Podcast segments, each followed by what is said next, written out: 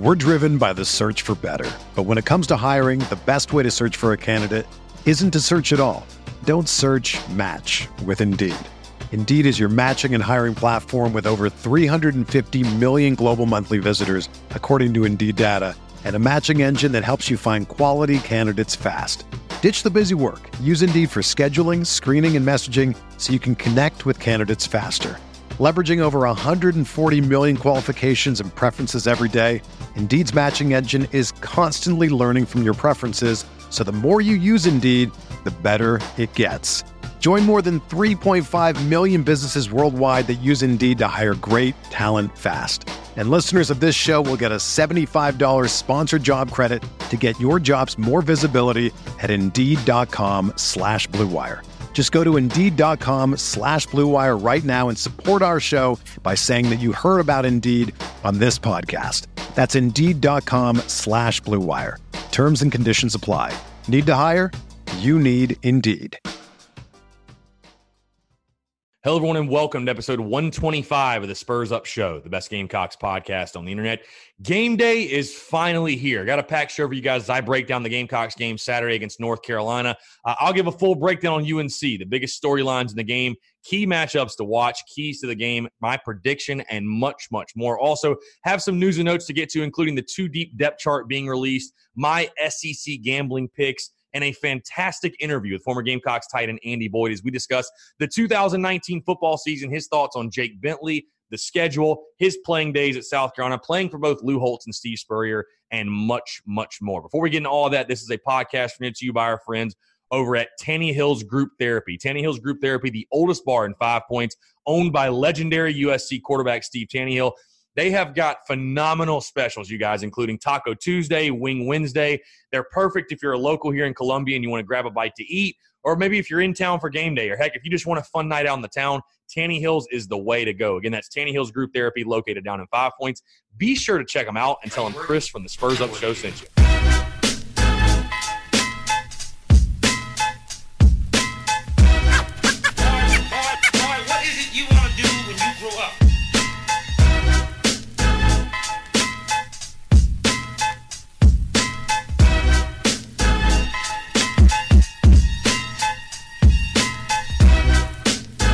All right, I'm Chris Phillips, your host of the Spurs Up Show, as always. Appreciate you guys tuning in.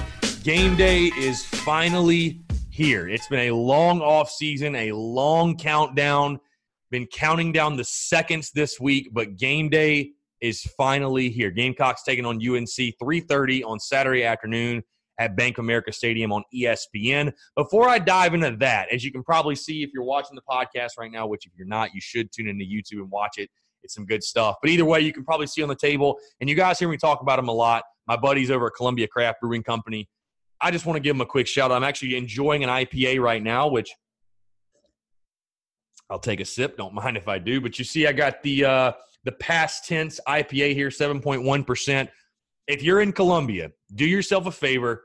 Go check out Columbia Craft Brewing Company. Those guys are phenomenal. I mean, the beer's phenomenal. The location's phenomenal. The venue, the people are phenomenal. Be sure to go check them out. Grab a beer.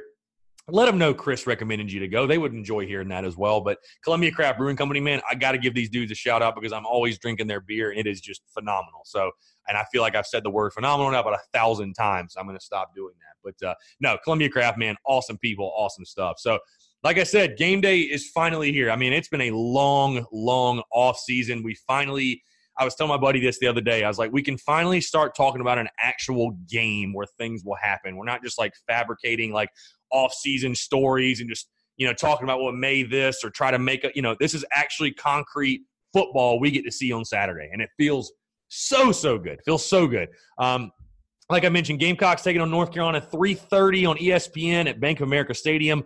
The line in this one has been really, really interesting to me. Gamecocks over the offseason opened up as a 7-point favorite. They're now sitting as a 10.5-point favorite. So money is pouring in on South Carolina right now. Over-under is set at 63.5, which if you guys heard my best bet, the Daily Crow the other day, the best bet, I think the under here is stealing. This feels like too good to be true. I don't know if Vegas thinks we're going to score 40 or if it's really going to be a back-and-forth high-scoring game, which I don't see. But anyways, USC a 10.5-point favorite, over-under set at 63.5. The series history in this one, North Carolina actually leads the series 34-19-4, which I thought was really, really interesting because you remember USC used to be in the ACC. So North Carolina's got the better of the Gamecocks in regards to that, but the Gamecocks have won, it feels like, every meeting since then. I mean, the Gamecocks are won the last meeting 17-13 in 2015, and South Carolina, I think, hasn't lost to a team from the state of North Carolina since 1999, and I don't think they've lost to UNC since 1991. So it has been a long time since North Carolina was on the right side of things, if you are, or on their side of things that were victorious. A little bit of an injury report here. We found out Tuesday, Will Muschamp's presser, Kier Thomas out for 2 weeks, I think he said, with an infected ankle. Evan Henson also no longer on the roster. I know he was already out anyways, but Evan Henson transferring to play basketball. So he is no longer on the roster. But obviously the loss of Kier Thomas, you know, it's a tough one. It's one of your seniors, one of your guys up front. And I know Gamecock fans are hearing me saying this, and they're moaning and groaning like, oh, my God, here we go again with these injuries. And, you know, I'll just say it is football. Guys are going to get hurt. I agree with you to a degree that it's insane that it feels like it's always the ankle, always the leg, always a guy on defense. Like, it just, you know, it feels very repetitive. But either way, Gamecocks are pretty healthy going in this one, I would say. Really, Kier Thomas being out is the – and obviously the other ones like Kiel Pollard and Evan Henson. But the tight end position obviously has been hit by injury like crazy. But Kier Thomas out for 2 weeks. He should be back hopefully for the Alabama game and what it sounds like, which would be big for South Carolina. But either way, losing one of your guys up front like that, a senior nonetheless, it sucks. It sucks. But let's get into the UNC breakdown. Let's break down UNC a little bit, get to learn about those guys. Mack Brown, as you guys all know, is the head coach. First-year head coach at UNC, but he has been there before. Mack Brown was the head coach in the late 80s, had a lot of success at North Carolina, went to Texas. Will Muschamp was under him at Texas, obviously, as you guys probably know. But Mack Brown, the Mac is back, as they're saying in Chapel Hill. Mack Brown trying to bring spark back to a program that went just 2-9 a year ago, 1-7 in the ACC. Obviously, things have fallen off greatly since, I mean, what was it? A couple of years ago, UNC was playing Clemson in the ACC championship. And now UNC is a program 2-9, 1-7 a year ago. I mean, just things have really gotten rough in Chapel Hill. So Mack Brown obviously brought in, try to turn around the program. I think you've already seen some good things he's doing on the recruiting side of things early on. The Heels are starting a true freshman at quarterback. I think that's a huge storyline in this game, which let's go ahead and dive right into the storylines. You know, like I said, UNC starting a true freshman at quarterback, Sam Howell. Sam Howell, kid, his recruitment was very interesting, actually. He was committed to Florida State and then flipped over to UNC. So UNC able to get him. Now he's their starter as a true freshman. Three starters returning on the offensive line for UNC, 48 total starts between those guys. Another big thing, another big storyline, UNC without its top three defenders due to suspension, linebacker Jonathan Smith, linebacker Dominique Ross, and cornerback Patrice Renee. Those guys suspended for different reasons, one for academics, two for their involvement in a fight against NC State to end last season. But UNC, a team that, listen, they're very young, they're very depleted, they don't have a lot of depth. Even coming into the first game of the season. So, you know, just to give you guys an idea, I mean, you take a look at this roster, and I think I said it when I did the key matchups on the Daily Crow, and that I'll talk about here in just a second. But, you know, when you take a look at this roster, this North Carolina roster and this 2D, you know, you respect your opponent, right? But as fans, we can call it as we see it, and I can certainly call it as I see it. This is not a very good North Carolina team. Like let's just say, this is not a very good North Carolina team. When you factor in the inexperience on the line, at quarterback and defense, everywhere. I mean, they've got a decent running back, which I'm going to get to in a little bit, but, you know, North Carolina, really a lot of inexperience all over the field. Let's get into some of the bigger storylines. I know I mentioned the one specifically about UNC, but the bigger storylines surrounding this game. The first one you have to talk about is Mack Brown against his old assistant and Will Muschamp. I think that's one that's very, very interesting. You know, it's funny. People were telling me, God, I would love to see us run up the score on UNC. I would love to see it, too. I don't know if Will Muschamp be willing to do it, though, to be honest. And I know, you know, people are going to probably get on me because why are you talking about running up the score? We just need to win the game. But, you know, just hypothetically, just a fun hypothetical, if the Gamecocks were to go out and dominate, which I know we all like to see, you know, would Will Muschamp sort of ease off the gas pedal a little bit because it's his old boss? Either way, that Mack Brown-Muschamp matchup is definitely one of the – I don't know if it's quite talked about as much as some of the others. But I think it is something interesting to keep an eye on as we go into this game on Saturday. Another huge one that came out this week, the usage of Dak Joyner. To carry on Joyner, Will Muschamp saying in his Tuesday presser that they plan to use him in some capacity. When asked at what position or how, he said, "You got a ticket? Come out Saturday, you'll find out." Which kind of set the world, set the internet on fire. The Gamecocks Twitter world, social media world, everybody went crazy. Obviously, Dak Joyner sounds like he's going to play. Me personally, I think we'll see him at the quarterback position in some capacity, in some sort of special package, if you will. Because it's funny, what I've been telling people is that, you know, Ryan Hilinski won the number 2 quarterback job, no debate. But I think we're going to see Dak Joyner at quarterback more than we see Ryan Hilinski. I just think that they're going to be able to use Dak Joyner in red zone packages and different packages. Now, does he play at another position on Saturday? I mean, who knows? Maybe he does, but maybe he doesn't. I mean, who knows? That's kind of the thing I think that's got us all so intrigued is, like, where does Dak Joyner fit into all this? Because Will Muschamp made it pretty clear, like, he's going to play. And I'm not saying that everything that Will Muschamp says at a presser is true, because that would be a complete lie. But no, I actually do expect to see Dak Joyner. If South Carolina can get a lead and get some of the right situations, I think they're going to put Dak Joyner out there. So that's obviously a huge storyline to keep an eye on. Another huge storyline, redemption in CLT, redemption in Charlotte. Can the Gamecocks go back up to Charlotte, get the monkey off their back, get the bad, horrid taste out of their mouth for themselves, their fans, the administration, the program, and put that Virginia game behind them and go up to North Carolina, go up to Charlotte, and win a game over UNC? I mean, that's to me got to be a big storyline, because the Gamecocks looked just so bad the last time they were there. They looked so bad. I mean, we all know the Belk Bowl. I don't have to explain to you how bad the Belk Bowl was. So the Gamecocks, again, getting redemption is going to be a huge thing for South Carolina. I'm sure internally it's something they're talking about, is making a statement, you know, starting 2019 off on the right foot, but also kind of getting some revenge for what happened at the end of last season. I talked about already getting to a fast start in 2019 with this tough schedule. I think it's a huge thing. You've got to start off on the right foot. Jake Bentley beginning his senior season as well. How does Jake Bentley perform? You know, I don't think Jake, the quarterback two situation, or the quarterback two scenario, if you will, that scenario I think kind of took some of the attention away from Jake Bentley. I don't know that people are really talking about Jake as much as they were. And it's funny how much more excited people get for a guy like Tavian Joyner or Ryan Hilinski than they do Jake Bentley. But this is Jake Bentley's senior season, and he gets to start it off in Charlotte, North Carolina, on national TV, on ESPN. How does he perform? You know what I mean? How does he get his season started off? Because I think it's so important, not just for this team, but for Jake Bentley to get started off on the right foot.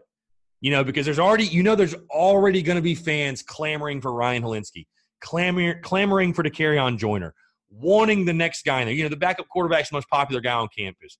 And if Jake Bentley can go out and play well, so let's say throw for 280, 3 touchdowns, no picks, if he can eliminate those mistakes but get off to a good start against North Carolina, you know, I'm not saying the whole rest of the season is going to be just hunky-dory, nothing's wrong, whatever, but it's going to go a long way, because the last thing you want to see with Jake is go out there against UNC, a team, again, that you feel like you have the advantage over at all these different positions, but go out there against UNC, make the same mistakes you've made, turnovers in the red zone.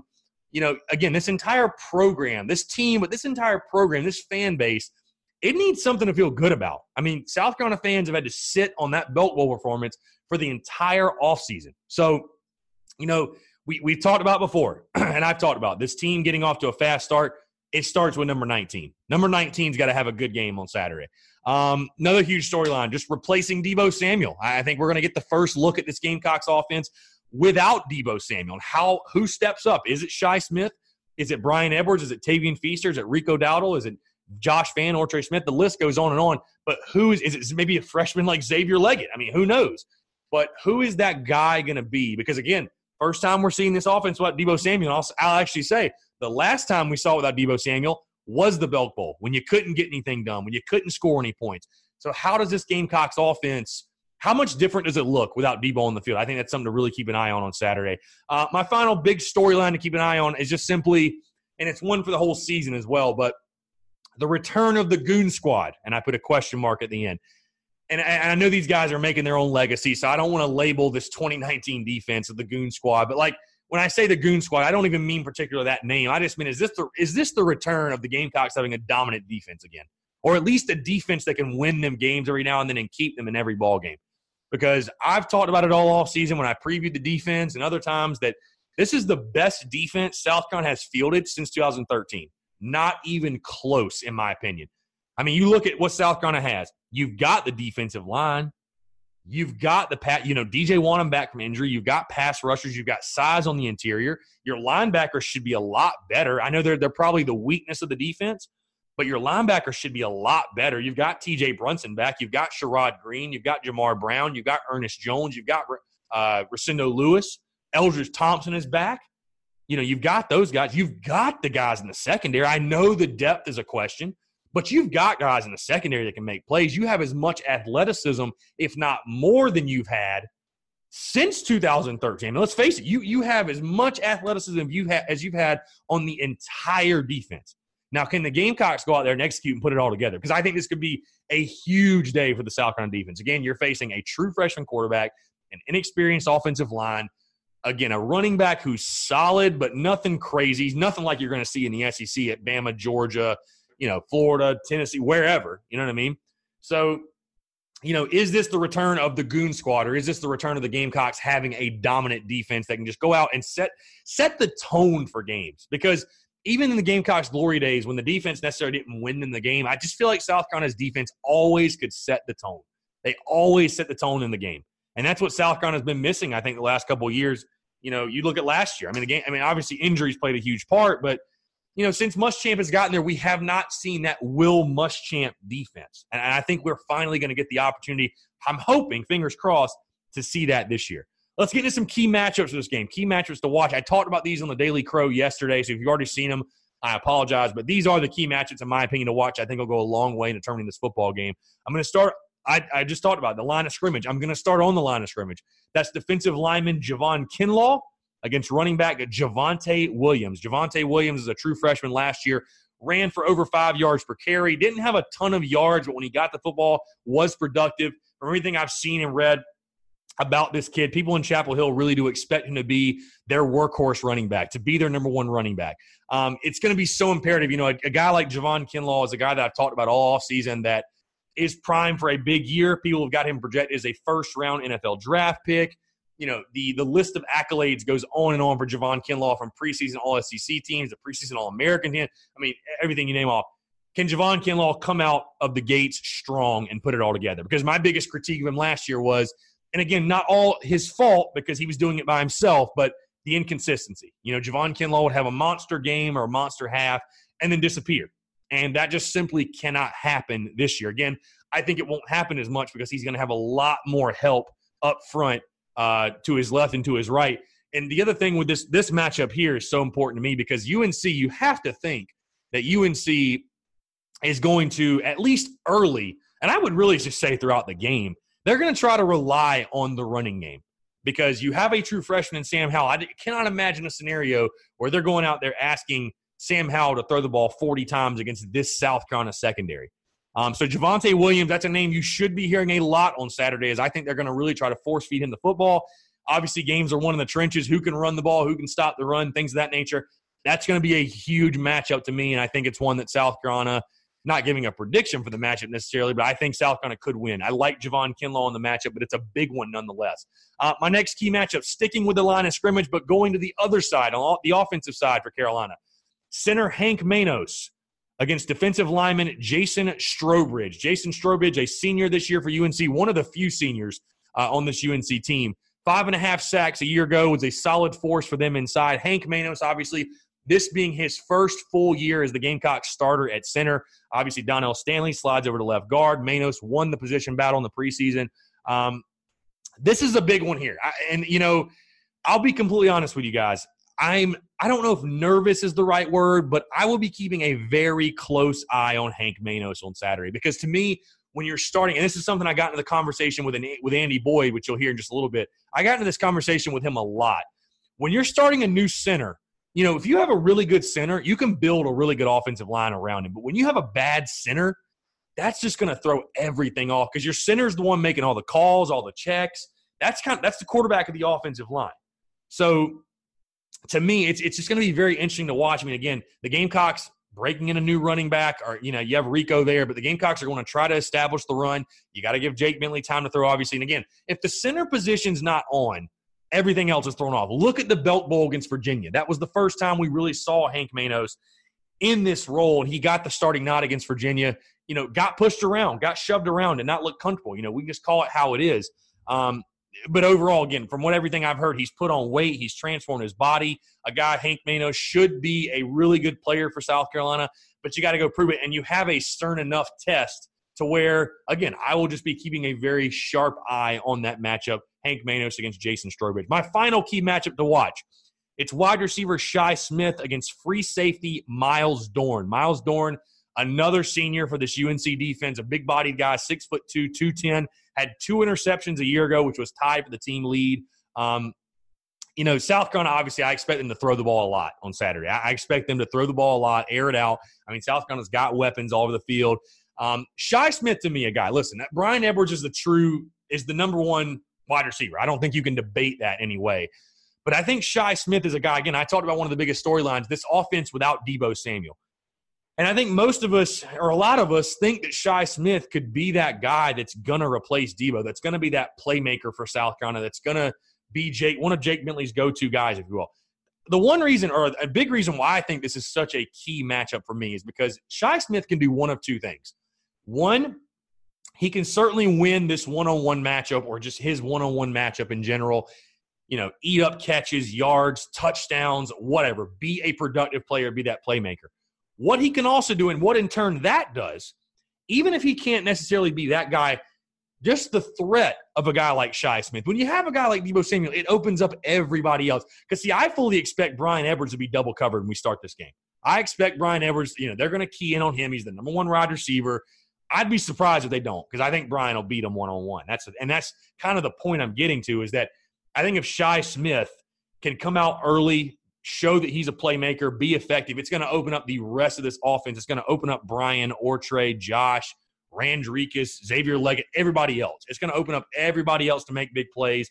So I think Shi Smith winning his specific matchup, his specific battle with Miles Dorn is going to be big for this Gamecocks offense and kind of opening things up for South Carolina to be able to spread the football and throw it around.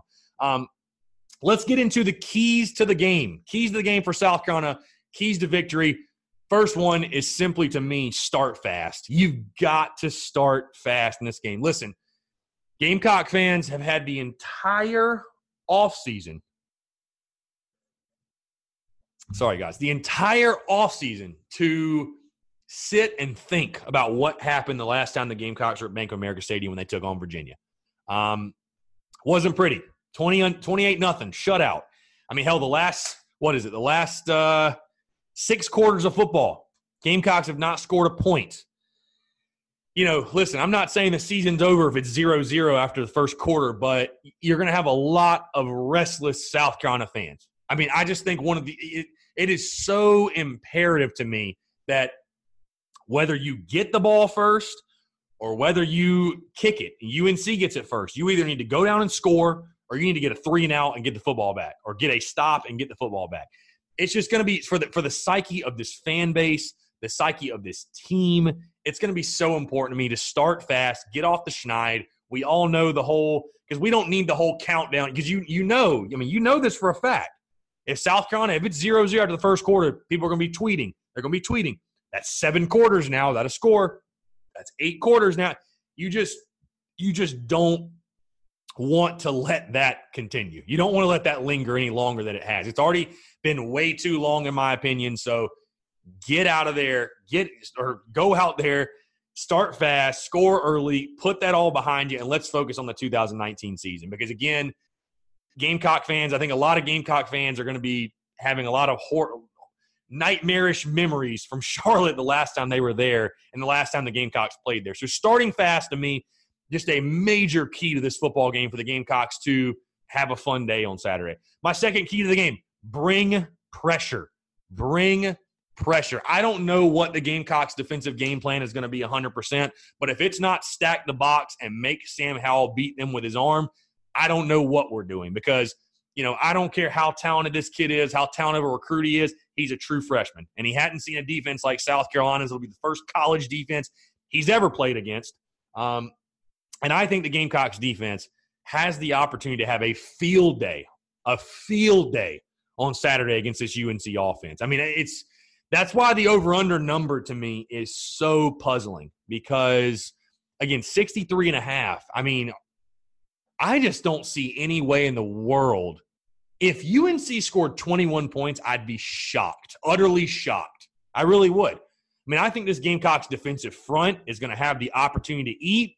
I think South Carolina should bring a lot of pressure, force Sam Howell to make bad decisions and throws before he's ready. This Gamecocks secondary will be there ready to take advantage. Israel McQuamu, J.C. Horn, R.J. Roderick, J.T. Ebay, Jamie Robinson, Cam Smith, Shiloh Sanders, Jamel Cook. The list goes on and on of guys that will be waiting in the wings, waiting for that pick. I'll go ahead and predict it right now. I think this is a game where J.C. Horn gets his first career interception in South Carolina.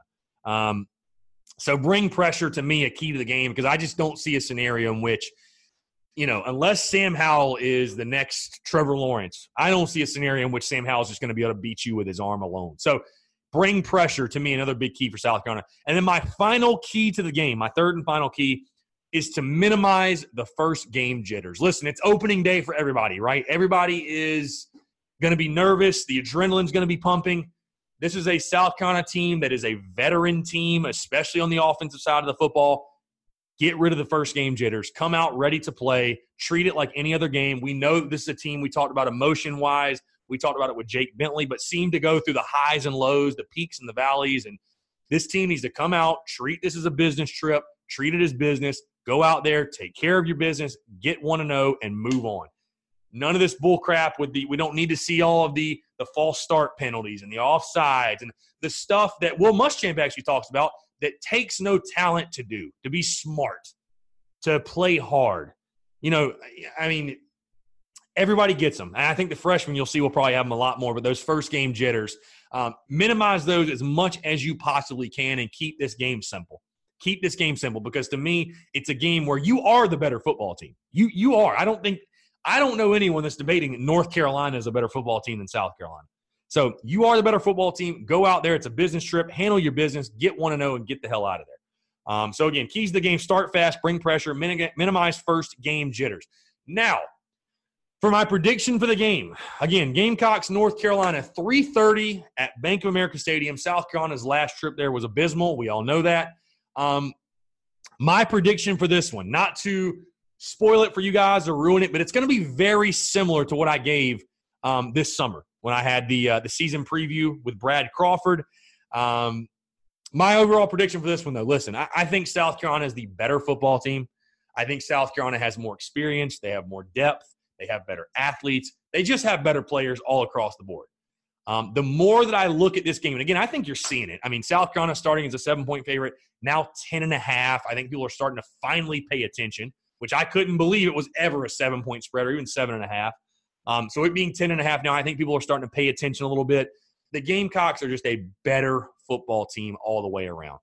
And to me, what I've said this offseason, is that, it's an opener. As long as you win, a win's a win. That's everybody. A win's a win. You get to 1-0, oh well. But I'll tell you, man, this is a game to me where South Carolina really needs to come out and show something. Like I said, you are the better team. There's no debating that. You're the better football team. You have better athletes. And how poorly you looked, your last time in Charlotte. Again, I'm not sitting here telling you that if South Carolina wins by a touchdown, the season's over. I am certainly not saying that. But what I am saying is I think it's important for South Carolina to go out there Saturday and look impressive. I think it's important to not just win, but look good doing so. Because, again, just because of the way you looked last time you were on the field, you haven't scored a point in 6 quarters.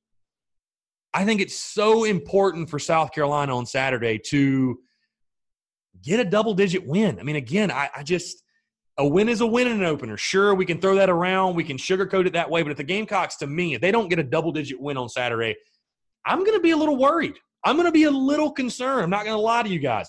However, my prediction, I think the Gamecocks do get a double-digit win. Again, I just think South Carolina is going to come out with a focus. They know what happened the last time they were on the field in that same building. I think South Carolina comes out wanting to prove a point. I'm not predicting the blowout that maybe some are, although, it's still kind of a blowout. But I've got the Gamecocks winning this one 27-10. I think it's a little bit of a lower scoring game just because it is an opener. I don't think teams are going to be as sharp. I think the Gamecocks, I'll be honest with you, Because I see this game, you know, being 27-7, maybe going to the fourth quarter. Like, I think South Carolina will control this football game. I think South Carolina will control this football game. And I think you'll see South Carolina put a lot of their twos in. I think you could see Ryan Hilinski. I think you're going to see a South Carolina team that really wants to force the issue with running the football. So I don't think South Carolina is going to score 45 points or anything. I think it's going to be more of a slower-paced game. Again, I could be wrong because the Gamecocks could want to go up-tempo and throw it all over the yard. But I don't know. Something tells me that I think it'll be a little bit of a slower-paced game. South Carolina maybe won't be quite as sharp on offense as they will be down the road. But the Gamecocks get the win, 27-10. They get the win comfortably. They move to 1-0, and all is well and good in Gamecock land. The 27-10 is my prediction for the game on Saturday. So let's get into some news and notes that sort of tie in with the game as well, but just some other things that came out this week. The two deep depth chart being released for the Gamecocks, obviously, right? I think it was just right before Will Muschamp's presser on Tuesday afternoon. Either way, some of my biggest takeaways from the two deep, which I'll keep these pretty quick. I know I gave them on social media as well, but my biggest takeaways, I think the one thing that stood out to everybody is Rico Dowdle being RB1. I think that was something that surprised a lot of people, that Rico Dowdle got the nod as the number one running back.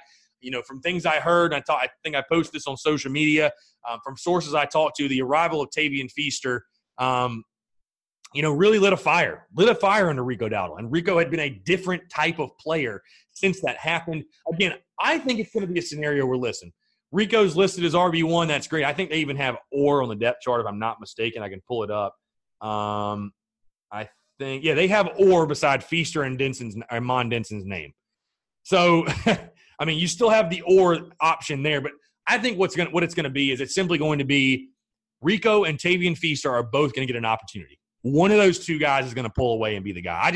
I do not see a scenario – I do not see a scenario where both guys are getting split carries the entire year. I think it's going to go between those two guys, and one of those two guys, whoever gets the hot hand or whoever's just better, is going to be the starting running back and be the number one running back for the Gamecocks. I think that's a situation that's going to play itself out. The other thing that was interesting, Rick Sandage not being on the two deep. Rick Sandage, a guy that I am really expecting to have a good year. And again, I think it's weird on defense because the defensive depth chart, you see the two deep, but so many guys play on defense, play in different positions and can slide around. And it's not quite like offense where it's like you're pegged here and like this one guy plays the whole time. So Rick Sandage not being on the two deep, though, was kind of interesting. I know a lot of fans were surprised about that as well. I was as well. So very interesting. We'll have to see how much Sandage plays on Saturday. Zach Pickens, opportunity to start. You know, obviously he was listed second string, but behind Keir Thomas, who is out for the game on Saturday. So what it's sounding like to me, Pickens was behind Javon Kinlaw. But with Keir Thomas being out, I think there's a good chance that Pickens maybe could start. I expect him to see the field a ton as he's already, you know, made his way up to the second string. I think Pickens is going to be a big-time player at South Carolina. But, you know, Zach Pickens, with the opportunity to play a ton, being that high up on the depth chart as a true freshman, obviously the guy is sort of just panning out the way we all thought and hoped he would, but very interesting there as well. Also, Josh Vann being the number 3 wide receiver over Ortre Smith. I thought that was something that, you know, was – I don't know if I really expected, especially you're hearing all the positive things about Ortre and how this has been his best camp at South Carolina. He looks like a different player. I sort of worry about, you know, I think he's healthy. It sounds like he's good to go, but is he himself again? I don't know. We'll have to see. But Josh Vann – what I'm really hoping is that this means that Josh Vann has finally stepped his game up and going to be – you know, the guy that we all thought he could be at South Carolina. So I'm thinking Josh Vann could be that playmaker we're all hoping to see. All right, cool. So let's get into – I was debating whether throwing these out there or not. I'm going to go through them pretty quickly because I did it on the best bet on the Daily Crow. But for those of you that maybe did not tune into that, didn't hear it for whatever reason, didn't see it, whatever, what I'm going to start doing this year. So I give my best bet, and I did that all last season for those of you that tuned in. I give my best bet for South Carolina games, you know, what if you're going to bet on the game, whether it's the line, the over-under, whatever. And I figure, hey, why not expand to all SEC? Give my picks for each SEC game. And these are actual picks. I mean, I wouldn't see – I'm a person – I'm not going to bet on my own team. I'm not betting on South Carolina because it just ruins the game for me. But these are actual picks that I'm giving you that I will be betting on or would be betting – yeah, that I will be betting on. So – I want to give my SEC picks to you guys. I'm going to obviously keep the record. Let's make some freaking money this season, huh? I want to make you guys some money. Why not? I figure why not? It'd be fun for me to do, be good for my brand when I'm trying to build. And I want to make my fans some money. I want to make the listeners some money. That's the bottom line.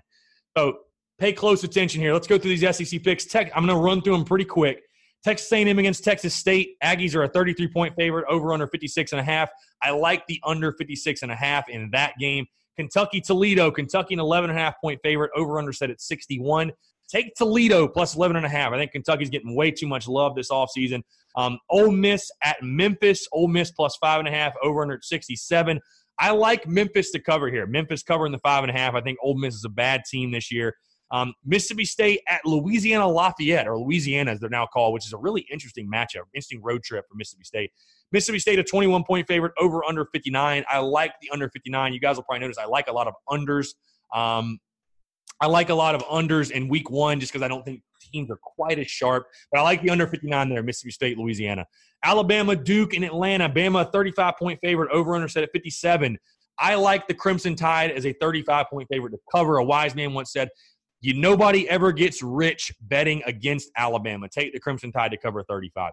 Tennessee, Georgia State. Tennessee's a 26-point favorite, over-under set at 57. I do like Tennessee to cover. No offense to Sean Elliott. Sorry, guys, but I think Tennessee comes out wanting to prove something in week one. I think Tennessee gets a big win. I'm thinking something like 45-17 or something. So I think they cover the 26. UGA at Vandy. Nightcap on SEC Network. UGA a 22-point favorite, over-under set at 57.5.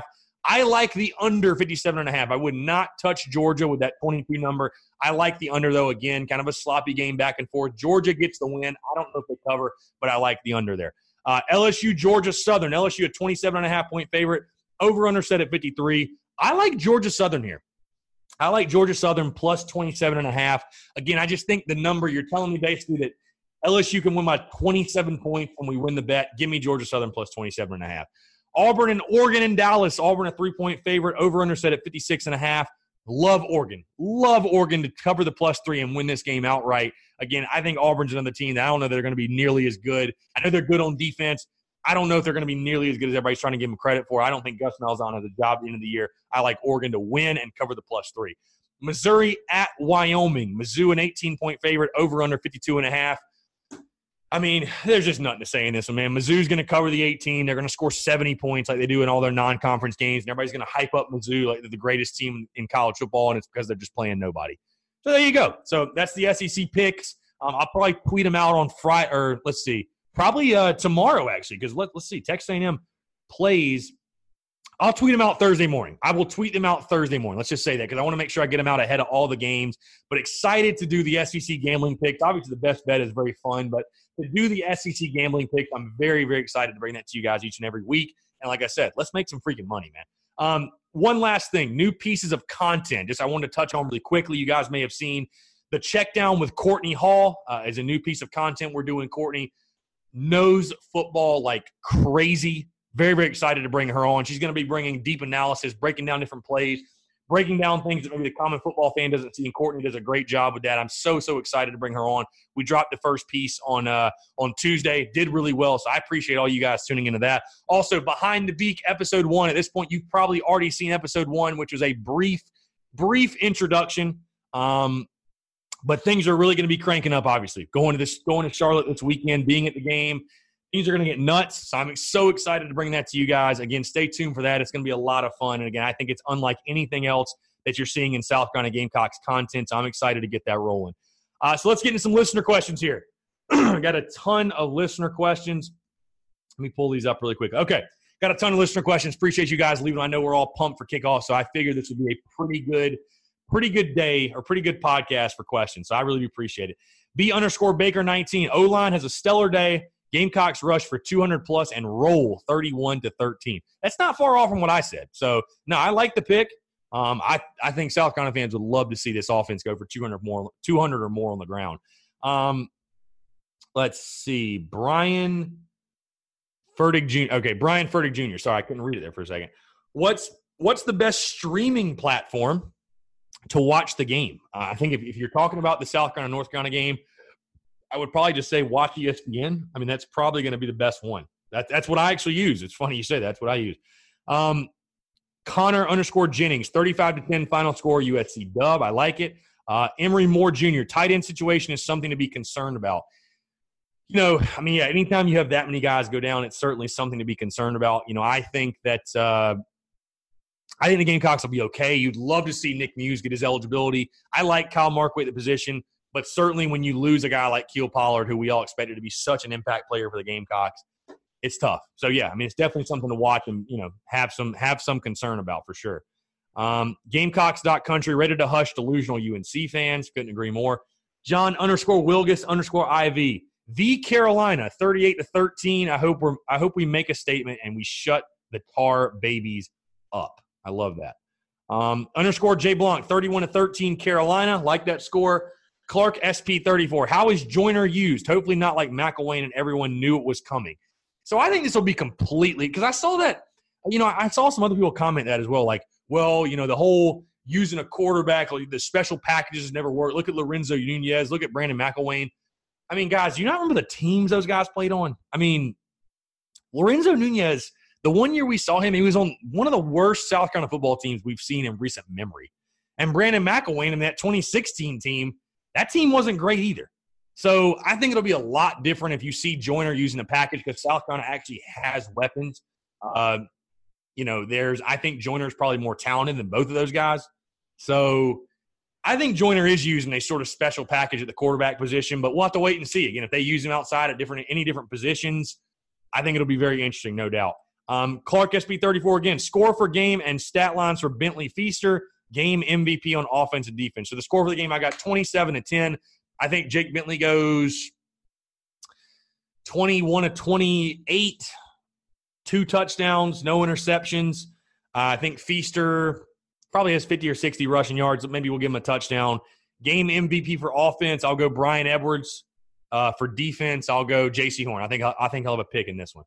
Quentin_Looper, I'm going to the game. Me too, bro. Come holler at the tailgate. Bledsoe, 12-18. How will Dak get used in game one? Again, I think he's going to be used just as a quarterback and just special packages, to be honest with you.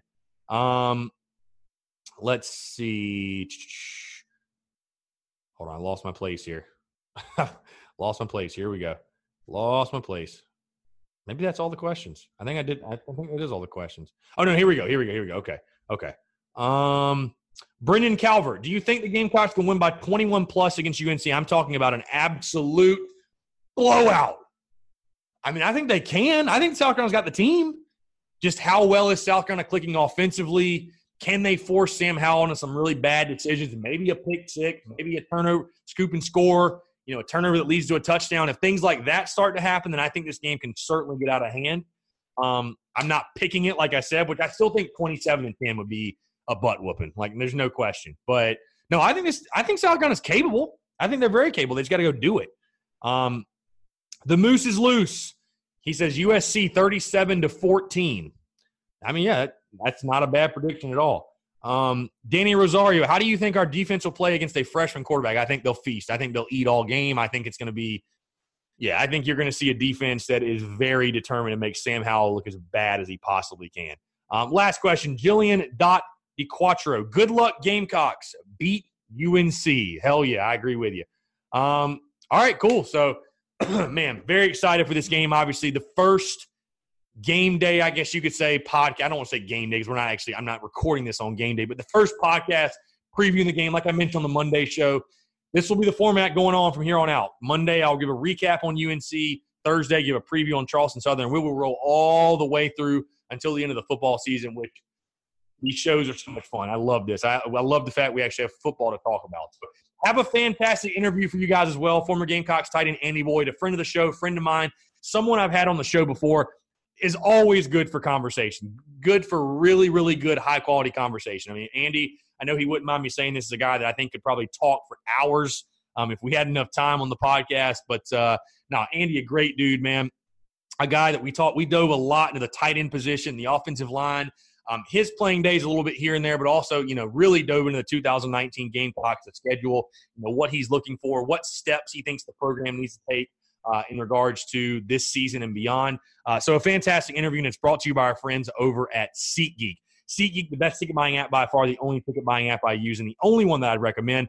They've got tickets to literally anything and everything, but most importantly, they have got your Gamecocks football tickets. Guys, if you don't have your tickets to the game on Saturday, you're running out of time.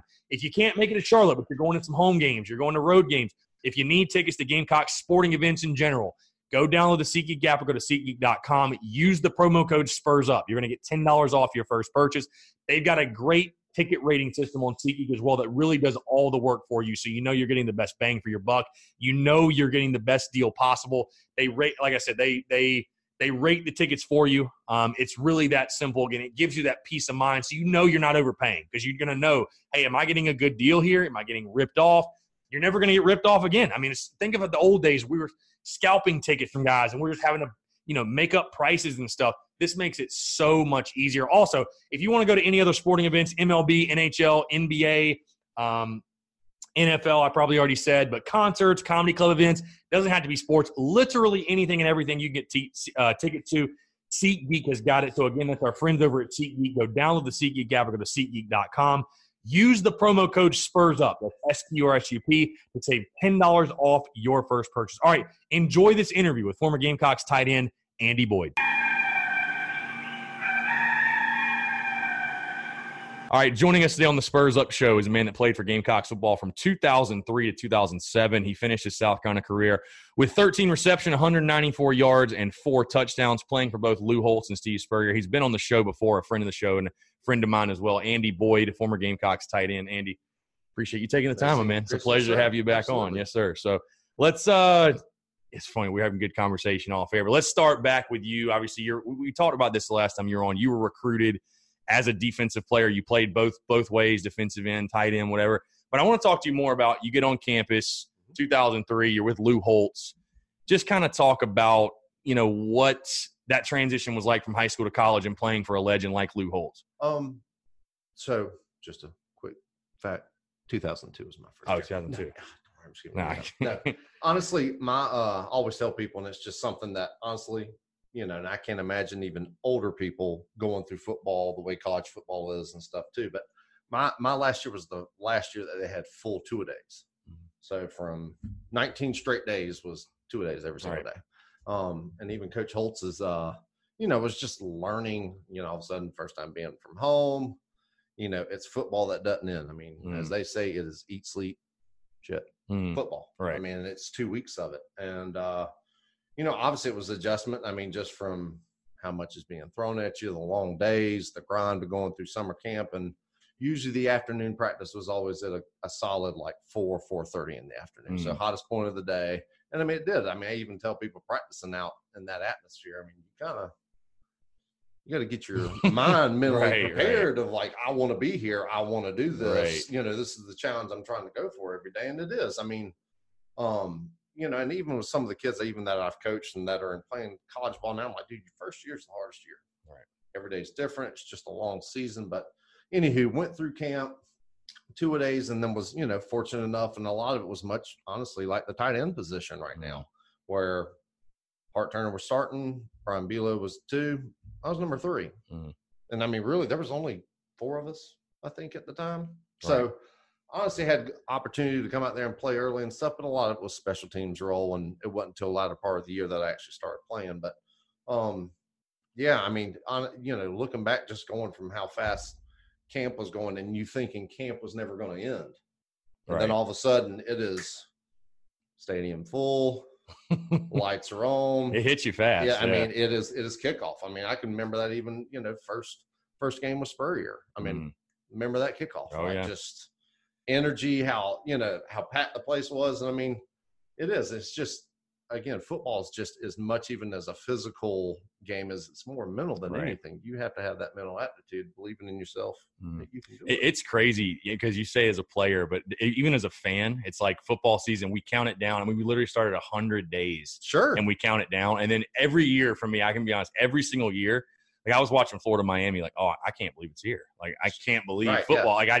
You just get in this lull, I feel like, where you're counting down. You're like, it's never actually going to get here. No, like you said, you don't have a preseason in college where it's like we get to kind of ease into it. It's like, boom, you're on the field, on the big stage, national TV. Sure. Getting after it. It is. It's crazy even seeing a game and obviously hearing other radio shows through the week talking about that game. And a lot of it is, it's just, you know, the last time those dudes played was in a bowl game. Right. You know, that's where you're seeing a bunch of mistakes, you know, just bonehead plays or penalties, things like that. I mean, even Coach Brown for Chapel Hill, I mean, he even talked about it today, you know, it's like, it's the biggest gap, you know, and that's kind of where those keys kind of have to come across and stuff. But yeah, I mean, who's not excited about football being back on TV? Yeah, for sure. I was going to say to you, isn't it crazy that two-a-days isn't a thing anymore? Because, I mean, it's funny. I always think when you say two-a-days, for whatever reason, my mind goes to remember the Titans when they're, sure. They're practicing in the morning and you see them out there at night and well, I mean, coach is like, we'll stay out here all night. I'm like, that's not even a thing anymore. No. Like, it's just crazy. Like kids don't even realize like how good they have it. Like, you know, it's – and living – I mean, literally, since I moved down here, went to school, I've lived here. And I mean, even on the hot days that we have here, I'm just like, it is ingrained in my head. Like I can remember being out there on the field. It's hot, it's humid. And South Carolina heat just too. Grabbing my shoulder pads and pulling them off my chest and just feeling the radiant heat just fly out. And it was the only way to kind of cool yourself down a little bit. But yeah, man, I mean, it was, I mean, you know, just the whole aspect of going how long of a season is compared to high school football. Right. I mean, goodness gracious. And I mean, just the amount of practicing that goes on. But it is, I mean, it really is. It's a mental test of where you're. Did they ban two-a-days at every level? Is that like in high schools do it or? Now that's the thing. I think a lot of them where they are able to like not get away with it, but what is allowed is a lot more. I think it's like walkthroughs. So they'll have a walkthrough, middle walkthrough, you know, still run your plays, run routes at ain't full speed. You know, they don't have a football out there or anything, but it's getting those middle reps. I think believing with Holtz, I mean, it was like, you know, we'd have a 8 a.m., 9 a.m. practice. And then that, like I said, the second one was like later in the afternoon, but you know, even here in the, you know, during fall camp with, you know, USC doing, you know, like 150 play scrimmages, like I went through that, you know, I mean, with Holtz, I mean, it was 150 plays. They were long film sessions, but that's the part of the evaluation and you got to learn to play, right? You know, trying to simulate as much as you can, what game speed's going to be like, and that's the hardest thing that they always talk about is simulating that aspect of the speed of the game. You've been a true freshman before. We're talking about South Carolina right now, this year's team. I'm just curious, getting from your perspective, you're talking about simulating game speed and the scrimmages. I mean, how much can you really do that in this, like, versus when you step out on the field, like when South Carolina's freshmen right now step on the field at Bank of America Stadium, like how much different is it going to be than, say, a scrimmage? Night and day. Right. I mean, just that.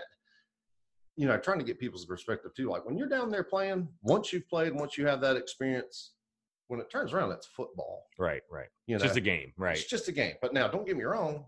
I can remember the first play I played at USC, and it was the very first game I got to, you know, dress out for. It was against New Mexico State. Right, right. Like Hart's jersey got torn, so we were two tight ends. I was the next guy up. Right. I remember running out there and just being like, you know, just the pure adrenaline rush. I mean, you almost feel like you're floating, like, you know, everything you've been working towards, everything you've been dreaming of, here you are, you know? So, I mean, but it's the same thing. I mean, running out to 2001, like same thing, just the energy, chills. I mean, honestly, when I hear it, love it. When I'm at a game and I hear it, like goosebumps, like back of my neck, all the way down, just total goosebumps. I feel like Holtz was a guy too that you get on that adrenaline, that high, and he'd bring you back to earth pretty fast. And I mean, honestly, his whole mentality was how hard to practice. You know, he wanted to make practices that much harder. So when we got to game time, it was easy. Right. And honestly, going through that really developed to me. Like the game is the fun part. That's the fun part. You're supposed to enjoy it. You're able to practice take it out is the tough part. Else. Yeah. I mean, doing how much individual you doing every day? How long is inside on a Wednesday? Third, you know. Just that whole aspect and, you know, just going through the different lots and really with Holtz and even how it changed with Spurrier was, I'm not joking, the day that Coach Spurrier got there was the exact same practice he ran throughout his entire tenure. I'm not joking. And a lot of it is just that's what he was comfortable with. And he was more of a rep guy. So how many reps can we get in a practice to where Coach Holtz, you better believe we were like, what's the schedule today? Right. Oh, we're doing Oklahoma today? You know, it's half line. Like, you know, you just – same thing. It's like a mental test. Like, you just got to get geared up. I mean, every day you got to prove that and compete. who was the dude in the Oklahoma drill? Because I know when you were there, I mean, God, you were – it's funny. I was going to make the joke earlier. It feels like you're like – you said you got there in 2002. I was like, you could have told me you got there in like 1998, like 2007. And I would believe – I think a lot of Gamecock fans would be like, that sounds about right. Yeah, that's great. But I think it was – honestly, I don't know if I was talking to Cliff Matthews or was just thinking about his classes. Essentially, right. His freshman class was my 6th year. Right. And like literally I thought about it and I was like, yo, like I started at USC and played. Mm. They were in 7th grade. Yeah, that's just nuts. That's nuts to think about. But no, what I was going to say though, that while you were there, I mean, South Carolina had a ton of top-notch defensive linemen, interior.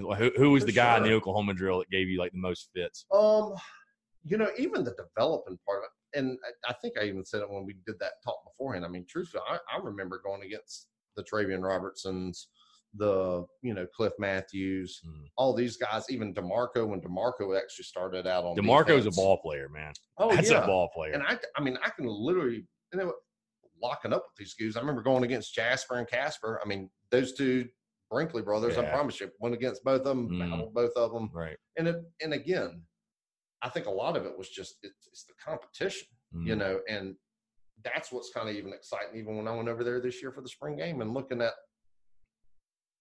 the eye test, to me, the team looks physically, I think we're in a good spot. One of the best, I mean, that I can recall that we've looked from top to bottom, you know, so that's why I'm excited even too with depth, now having that depth, people that can contribute throughout the entire year. So, I mean, it's exciting. Yeah. I was just thinking, you talked about Jasper. That was a headhunter, man. Oh, yeah. I think of the hit he had at 2006 at Mississippi State when he took down whatever the quarterback's name was. But he, I think he had the hit on Tebow too. Where he like pile-drived him. When the crazy part was, I mean, even Jasper was huge. Jasper was a big linebacker. Right. I mean, he was 250, 260. And even he got hurt. When was that? I guess he got hurt in 2007 was when he tore his ACL. And honestly, even at that time, Melvin Ingram was the next person to put in that position. What a name, right? Right. But I mean, but it's just to give people that aspect of, I mean, you know, Melvin, true freshman, they were trying to figure out, obviously they knew just a phenomenal athlete that he was, but with his body type, where he was experience-wise at the time, trying to figure out where he was fitting. You know, they put him at middle linebacker. Right. And, you know, as the season went on, and I think a lot of it, and believe me, I know means defensive minded, but Jasper, everything was funneled back to him because he was a sure tackler. You know, he was the guy to always make plays. And I think, you know, once other talent and stuff in there, it helped because it exposed, but also, too, we didn't have crazy depth. You know, we had my senior year, I mean, golly, I mean, we knew we had a good shot. Right. But, you know, honestly, it was about a 2-game swing. Yeah. So, second half of Chapel Hill. Right. Pretty much all the way through the first half. Do you think mentally it was more of what happened or physically? I mean, because it just – the team was obviously good enough to go 6-1. I felt there was – it seemed like a mental switch that second half of UNC. That just – right. And it literally was just – just lingered throughout the rest of the year. And, well, what was crazy was our offense kind of struggled early in the year. Defense was what was really propelling us. And then all of a sudden, like you said, when that switch – finally, our offense caught on, but at that point, we just got worn out defensively. I mean, I think we went against like 3 of the top 5 finalists in the Heisman race that year, and that was Felix Jones, McFadden, and then Tebow ended up winning. Tebow, I think, had 7 touchdowns. Yeah. Oh no, I remember that one. I remember that one very vividly. And to go from, like you said, even from a 6-1 down to that aspect of it was just, it was gut wrenching. I mean, that was senior year, didn't get to a bowl game, and again. Yeah, I think people forget about that too. That South Carolina didn't get a bowl because of they took Bama over South Carolina. There's so many teams, which is crazy. I mean, that's crazy to think about. It honestly is. So I want to talk about that 2005 UCF game. You catch a touchdown in that when we posted the highlight a couple of weeks ago. But you know, talk about kind of the anticipation leading up to that one, because I remember again I was at that one. Not to make you feel I was a freshman in high school. Oh, no, man. I was at that one. My grandpa and my aunt, just family, we were there. I just, you know, that off season felt even longer than a normal one because everybody is like, so you know, I remember specifically the first touchdown to Noah Whiteside. There was a fan behind me that literally said, There was a fan behind me after we scored. Like I said, it's no more of the run and run. It's the cock and fire. Like, everybody was just so pumped for that. I mean, just talk about, from you guys' perspective, that anticipation leading up to that one and then getting on the field. And that had to just be crazy. Right. And one, I mean, I think even how, you know, just into the Coach Holtz era, just that whole transitioning, you know, obviously going from one Hall of Fame coach to the next, you know, was a transition for everybody. But I think even with what Coach Spurrier did when he got there, and he just told everybody, it's just like, best player's going to play. Right. Don't matter if you're a senior, doesn't matter if you're a freshman, you prove yourself, you continue to prove yourself and compete, you're going to play. Mm-hmm. You know, and believe me, that's why even with his quarterbacks, if dudes weren't doing the job, right, just yank them out, you know? And so I think a lot of that aspect of it, and honestly, playing in that first spring game when Coach Spurrier was there was awesome. I remember that one. I remember literally at that spring game, the first time South Carolina dropped back to pass, it was just like everybody stands up. Like there was like 35,000 people, like crazy, like craziness. It was awesome playing because it kind of gives you You're like, oh God, like I better show out. So, but no, I mean, even leading up to the game, you know, obviously national TV, Spurrier's first game day, everything, you know, and so I think I think even from a player's perspective, it was to hurry up and get out there. But a lot of it was shoot, coming from a Holtz offense, being an extended tackle, right, to obviously having the chance now to catch balls. What a great opportunity. I imagine your eyes had to just light up on that drag route. You know when your play's called. Yeah. I mean, there's no doubt about it. You're like all right, don't drop this one. Just be like, oh, this is me. Like, as long as it works out, I should be wide open. And right. Honestly, I was explaining it to a coworker with it, and I'm like, man, that pick that Chris Clark ran was perfect. Yeah. I was like, honestly, it was. I feel like he was an underrated player. I think Chris Clark was kind of underrated. I mean, that's the thing. He played because we came in together. Mm. He played from true freshman to Spurrier's first year. Yeah. Yeah. I mean, he was a great player, you know, hard worker, just behind the scenes, but great player. I'll ask you, it's kind of a funny question here. What's the story behind Blake Mitchell's face mask? Did you guys give him crap for that? Because that's not, you know, it's funny. I mean, I've been trying to get Blake on this show too. He's kind of an elusive dude. Oh no. Or I haven't been able to get in touch. Then we've gone through the whole Facebook route. But you know, I mean, you've probably seen it every time a highlight with Blake is put up. The face mask. Just so stanky. Like just because honestly, that was like his call. He wanted that face mask. But when you think about that, that was like Peyton Manning's old face mask. Right. You know, so it was just that I don't know why. Believe me, I was so excited getting a different face mask that looked like a DB's face mask rather than having like a D tackle's face mask, you know, all the time. Yeah, no, that's hilarious. That is. Yeah, it's like every call. Because, I mean, I think it was that play, and somebody commented and was like, is Blake Mitchell like the only quarterback in college football history to wear an offensive lineman's face mask? And it's just like people love it. I mean, it was just – you know, it is weird because it was like a low, you know, a low guard for like a chin area and stuff. But it made no sense. So I kind of want to tie this back into this year's team because I talked to Pops about this, and I'm curious to ask you as well because it's weird. When I think of Blake Mitchell, I think of a guy underrated, isn't appreciated enough, did a lot with maybe not having a bunch around him necessarily. Sure. Did a lot of firsts, you know, the game in Knoxville, beating Florida. I mean, ton of firsts, a ton he accomplished. Yep.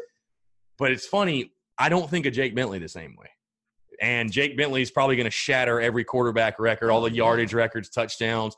And I think Blake benefited and guys before benefited coming before Spurrier got it rolling where the expectations weren't crazy. But, like, when you think of Jake Bentley, like – because, like I said, I think about it and it's like it feels weird to me because I'm like, we should – be appreciating what Jake's doing a lot more, but because he came in at a time where everybody's like, get the thing back rolling, get the the expectations are so crazy. Like, isn't it weird? Like how the way Blake is looked at versus Jake is looked at. 100%. Well, I mean, and yeah, you're right. I mean, I think even a lot of it. Cause I defend Blake a lot. Cause I say, the offensive line was patchy while he was there. It wasn't great. It was. You know, and honestly, I think a lot of it was trying to figure out what parts were going to work. Right. You know? And I mean, from the time Coach Spurrier got there, because, I mean, that first year, I actually got hurt during that time. Mm. That's when I had my second ACL. Anywho, coming back, I mean, it was. I mean, you know, there were several – I'm trying to think because Nishan was on there. Chris White, right? Chris White. Yeah. And then TC was on there. I know Fran played a little bit on there.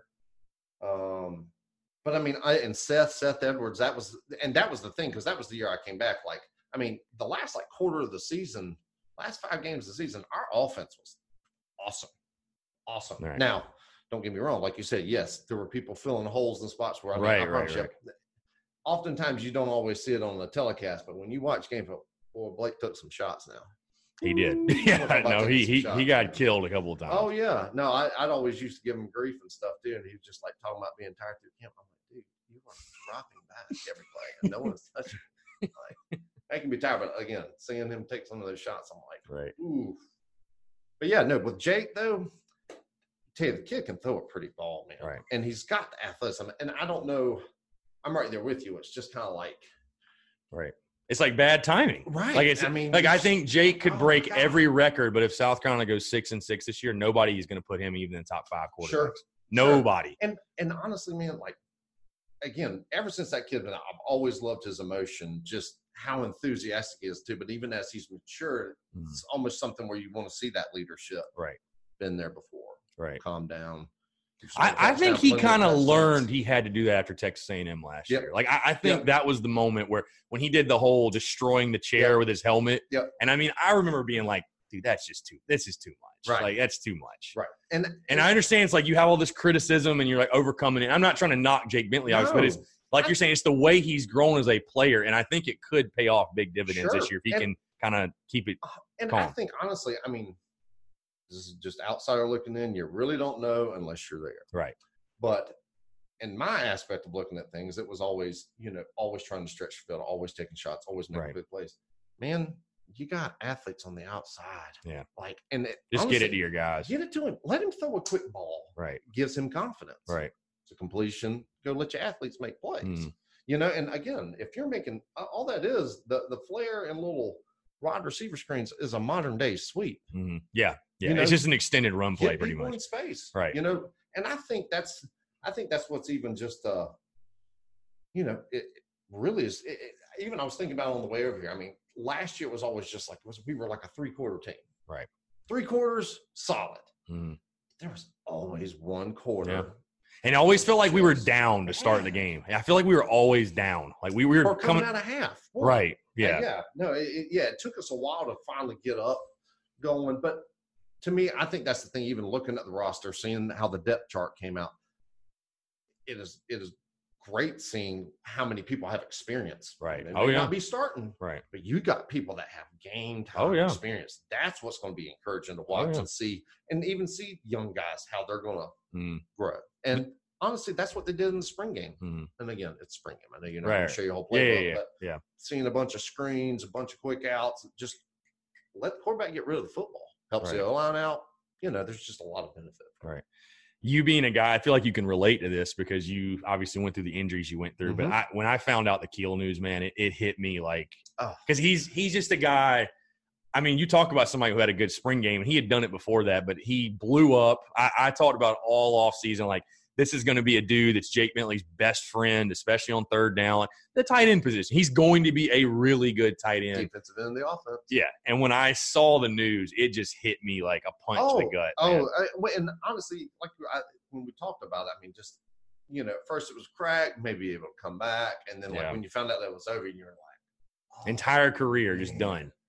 Just like that. Yeah. And there was someone that I played with.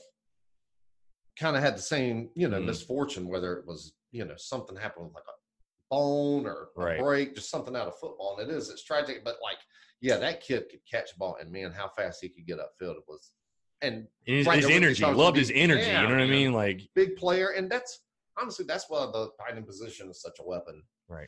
You got a good one. You can match up differently on some smaller bodies. Good. Great matchup. That's good things. I mean, look at all the great tight ends that have come through Carolina. I mean, yourself, obviously, but you look at a guy like Jared Cook, and Hayden Hurst. Like, right. And I think, honestly, Jared is like a great example of, honestly, even where they are now. Because guess what? They are having depth issues. Right. Having to supplement alignment as a tight end. But also, too, this is an opportunity to figure out if there's not a receiver to kind of help supplement. Yeah. Well, that's what they said. Kiel actually started as he was a wide receiver and then transitioned to the tight end position. Do you think it's better to go from being a lineman to convert to a tight end, or be a receiver convert in that position? I definitely think it's probably more receiver, right, going down to that position, because if you're athletic enough to work out and run routes, that's something you can provide with reps, to where you're standing on 2 feet all the time, right, and all of a sudden you're putting your hand on the ground. Right. And even Jared at the time, golly, Jared was maybe 225. Right.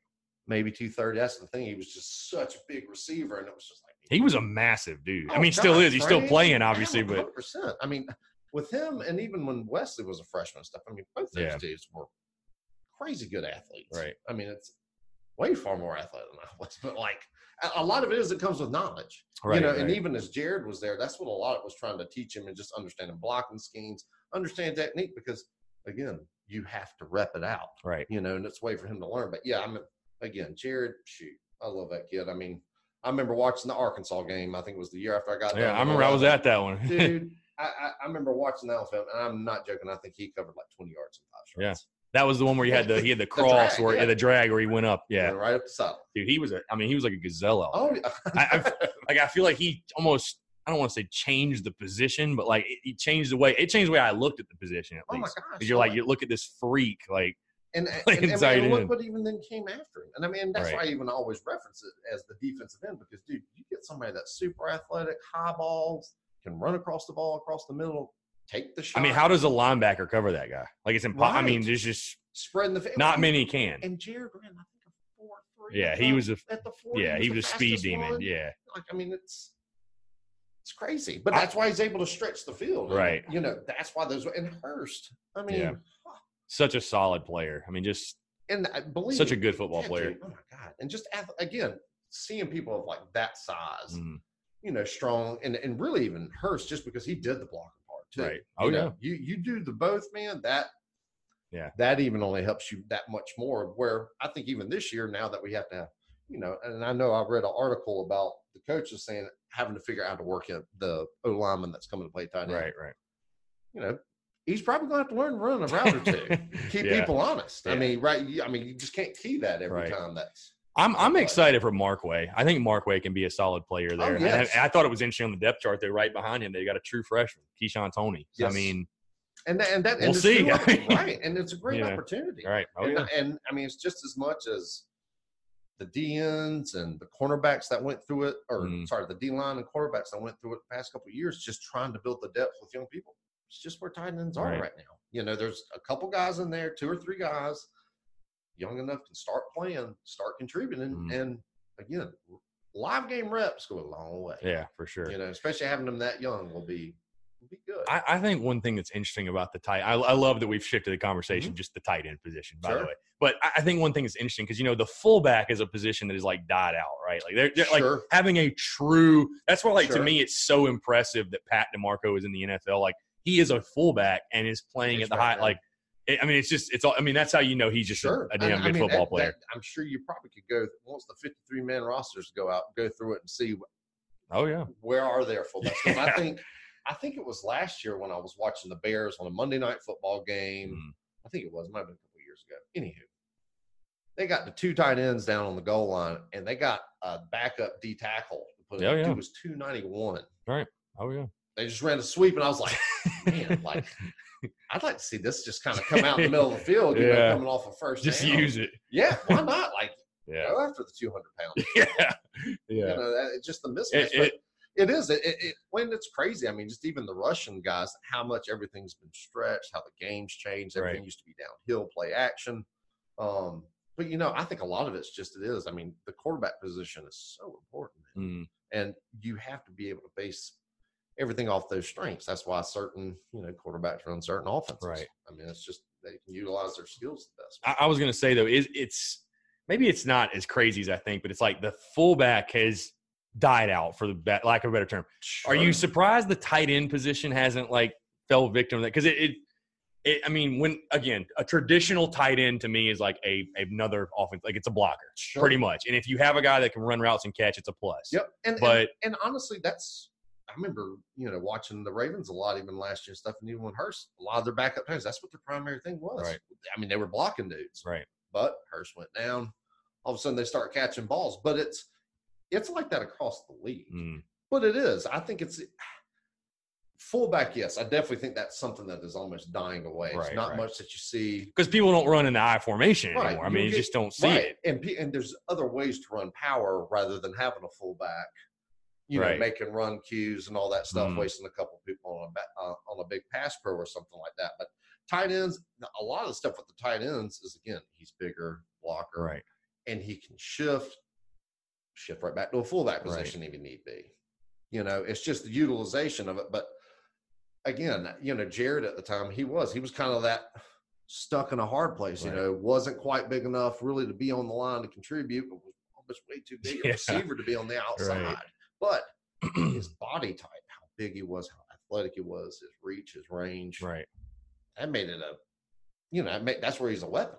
Yeah. You know, and same thing with Hurst. I mean, believe me, the play actions, you could run off with that guy, which they did. I mean, they did a lot of three tight end sets with him and Crosby, and I think it was August. You know, those guys running a lot of hard play action, trying to establish a run game off that. But nah, man, I wouldn't get rid of the tight end position. Believe me, I even say even professional basketball players. Right. And, of course, you got your Tony Gonzalez's out there and, you know, Antonio Gates. But it's like, you can't tell me you wouldn't like to have LeBron James. Like, dude, I'm only going to put you in on the 20-yard line. Right, right. You ain't got to touch. You ain't got to play another thing. Yeah, just a mismatch nightmare. I'm just going to throw you jump. I'm going to throw you rebounds. Yeah. You know? I mean, that's scary because those dudes are unbelievable athletes. Yeah, it's I was talking about the I formation. It's so funny when, like, you know, we do the countdown to kickoff videos and like I post a video from us in the I, and you're like, I don't even remember hardly what that looks like. Oh, sure. Even because, I mean, even when teams are getting down there, like the 5-yard line, the 2-yard line, I mean, you're in spread. And the one play call that Spurrier called that I'll never forget. It was after you, obviously, but it was 2013, South Carolina at Georgia. You may remember this. It was a speed option from the 1-yard line on 4th and goal. You talking about here? Or it was in Athens. It was in Athens, 2013, because South Carolina beat them, 3 years in a row or something? And that was a close game, but it was Shaw, Mike Davis to his right, and they run a speed option. And I'm like, you don't think you can get 3 feet just under center? I mean, why do you start 5 yards behind where you need to get? I mean, it makes no sense. Oh, I'm right there with you. I'm more of a traditionalist. Right. We're closer to here than 5 yards back. My grandpa used to say, if we can't get a yard here, we don't deserve to win. Sure. We just don't deserve to win. I mean, man, again, my freshman year, talk about, terror. You know, it's just, God, misfortune. I mean, Georgia here at home. I mean, David Pollard became a household name against us. Mm-hmm. And, I mean, the crazy part is we still should have won that ball game. Yeah. You know, same thing. Guess what? Ended up running a triple option, pitch to the fullback, and fumble. Yeah. But even I went to – so my nephew plays for Mallard Creek. They just got done playing Dutch Fork. Right. So I went over there, and believe me, they hit one – shit, I think even while I was there, you know, for the brief period that I was, heck, I think I saw them throw out 3 trick plays. Right. Well, they did one on their own 1 yard backed up. And I mean, I wouldn't suspecting it at all, but straight up, they are 5 yards back. He's in the middle of the end zone, catch a shotgun. I'm like, oh my gosh, just the risk, you know, but sure enough, he throws a little flare pass to the receiver, and he catches it, and it's a double pass. I feel like it's gotta be really, oh my gosh, it's gotta be funny for you though, watching all this. And it's like, you literally played in an offense that was the wing tee with Holtz. I mean, not primarily, but like, I remember the 2001 Bama game when Petty rolls out, hits Rod Trafford. I mean, they literally go from five wide to the T formation. Yes. Like, you literally went in an offense that was, and now you have teams doing like stuff like that. Oh, for sure. Like, Coach Holtz would have an aneurysm, like, no doubt. Oh, well, no doubt. Honestly, I think right now that's even, to me, I think with Bama. Yeah, Coach Saban. Yeah, he wants to run, control the clock. He has even opened up his game a little bit, for sure. Spurrier opened up his game too, though, a lot. Oh, he went from I, and that's when we started doing a bunch of shotguns. And then I think he learned to run and let defense win versus air it out and score 50 and win. Oh yeah, well, and he'd be the first to tell you that. Even when it was just like he shoot that all the time, he's just like, we had like 1,000 and 1,200 yard rushers so far. Yeah, and it's the truth because, dude, Probably one of my favorite plays I always loved running with him were the draw plays. Right. I formation draw plays where quarterback takes the snap and his eyes are downfield, just looking deep, and people are automatically dropping in a little just handoff to the back. It just allows linemen to get to that second level, man, and allows your backs to get, into open field. And believe me, even one of the best blocks I had, which it's not on the ESPN telecast. I'd have to get the game film. But when we beat Clemson up at Clemson, and it was the touchdown to take the either take the lead or the tie when we beat them up there in 06. No joke, it was a draw play. Mike Davis got, and I mean, I caught this Clemson player with, just shot my hands, and I just caught him with one foot on the ground. And I mean, I caught him and just immediately put him on the ground. And it was just because, he was in backup. He wasn't ready for it. And all of a sudden, he put one foot in the ground. It was the same time my hands hit his chest plate. That was the 06 game, right? Was that the one where Davis stepped back in and spun over? That was his thing, too. Davis, he just loved to jump. You remember it killed us in 07 against Georgia when he fumbled it. Yeah, man. And that was another game against Georgia we should have won. Or no, that was 6? Because 07 was in Athens. We won that one. So it was 06. It was 06. Yeah, yeah. Oh, yeah, because I think we lost 18-0. But you want to talk about the squad. That year, too. Well, Matt Stafford's first game, or first game starting against. They had the DNs were Charles Johnson and. Oh, it was Quentin something. I can't think of it. Quentin Nelson, maybe? Or Quentin? I don't know. Thomas Nelson, something like that. But I'm guessing. Both dudes. Right. That year, I think even that year, I remember looking up, South Carolina, we played against like 6 of the top DNs that year. Right. That went in the draft. Iron sharpened iron. You got good that year. Oh, man. And honestly, you talk about just even the difference in experience of just the pure exposure. And honestly, looking at even South Carolina's schedule this year, why it is so tough. I'm not joking. You go from one week, you're playing Mississippi State. We won, got a great win. All of a sudden, it's a film. Yeah, it's Kentucky. You're sitting there watching, and they're like, all right, this dude's probably going to be a first, second-round draft pick. And you're like, no big deal. There's no break. There's just no breaks. You can lose every week. Zero. And, and it is. That's why it makes it such the best conference out there. Right. There's NFL talent every Saturday on the field. And, much less we got App State coming in here, too. On the Mountaineers, man. Dude, that's football, and that's going to be, with all due respect to their program, that's going to be like their Super Bowl day. It's going to be that game they have circled. That deep in the year, too. It is. That can be a setup game like none other. No matter how the year's going, whether it's going great, going bad, that game is – and right before Clemson, I believe, too. Yeah, right? Yeah, it's App State, A&M, Clemson. But so it falls in a place where I agree with you. It's like – oh, dude, it's – dude, so let me – because you've been in a locker room. Will Muschamp, everybody says the right things, and I like the approach. Every week is a season, which, it's funny. I cannot even compare it this way, but I do is, like, when I'm making content, it's like it really is, like, it takes all your focus. That one week takes all your focus. Sure. But, like, the guys in the locker room, like, are you guys sitting there before the season, like, we better win that one? Like, we can't – like, do you look at it the same way as, like, a fan does, the schedule and stuff? Honestly, I think you definitely look at the schedule ahead of, like, where it is, right? Where you're going to be playing. But, like, I remember saying even our senior year when we were 6-1, then, again, ended up being 6-6. But at the beginning of the season and just looking at our schedule going, through the first quarter of the season, I was like, we got a great chance of being 3-1, 4-0. Right. Ended up being that way. First loss was against LSU. That's when Jasper got hurt and stuff. And then we were, kind of sputtering those next couple of games. But even this year, it doesn't stop. But the way I look at it is, even as tough of a schedule it is, what an opportunity for the program. Beat it, win anyways. Right. Yeah, that's what I want to. I want to move into that now. The 2019 team. Everybody, obviously, the entire conversation all offseason, which. Just so happy that football is going to start Saturday, so we don't have to just keep talking about these same narratives over. But the schedule is the thing everybody wants to talk about. I'm looking at it right now, UNC, Charleston Southern. But you play teams like Bama, Missouri, Kentucky, Florida, A&M, Clemson.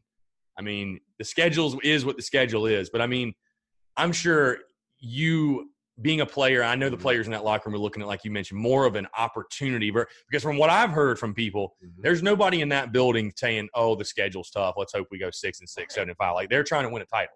100%. That's the way they look at it. Right, and that's what they've been building for. Right. You know, I think everything that they've done, and, you know, Coach Muschamp has a great way of tying those kids in. I mean, there's no doubt about it. You know, position it is in, where the program's at now, how it's grown, where the depth is, and just hearing such the positive energy coming out of it. I couldn't agree more. I mean, when it comes down to it, yeah, things are taken week to week. Mm. But in the grand scheme of things, I look at the schedule and I'm just like, man, that's my thing. I'm like, oh my gosh, like, people are like, oh, you can take three, that, you know, three losses here or four losses right. here. And I'm just kind of like, all right, that's the possibility of three. Right. But outside of that, that's something to me that's really easy to say in the offseason. Like I was talking about, you don't know what teams are going to be. Look at the way Florida looked. I mean, you know, I don't know, you know, people ask me like, do you think we're going to beat Florida? I'm like, you know, from now to November is a long time, and teams can get better, they can get worse. But I mean, Florida looks pretty beatable to be the eighth best team in the country. I mean, I agree with you. And it's something I said last week is that, you know, because people were talking about what are the expectations for the program, and people are doom and gloom about this season. And I'm like, it's really easy in May and June to say how tough the schedule is. And if we go 6-6, that, oh, this and that. But I'm like, I promise you, when it's December 1st, if we've gone 6-6, there ain't going to be nobody. There are going to be more people who want Muschamp's job than are going to be happy with a 6-6 year. Right. Promise you. Oh, the number I keep thinking about, I'm like, to me, even if we go 8-4, right, which I think would be a really good year, I call that 10 wins. Right.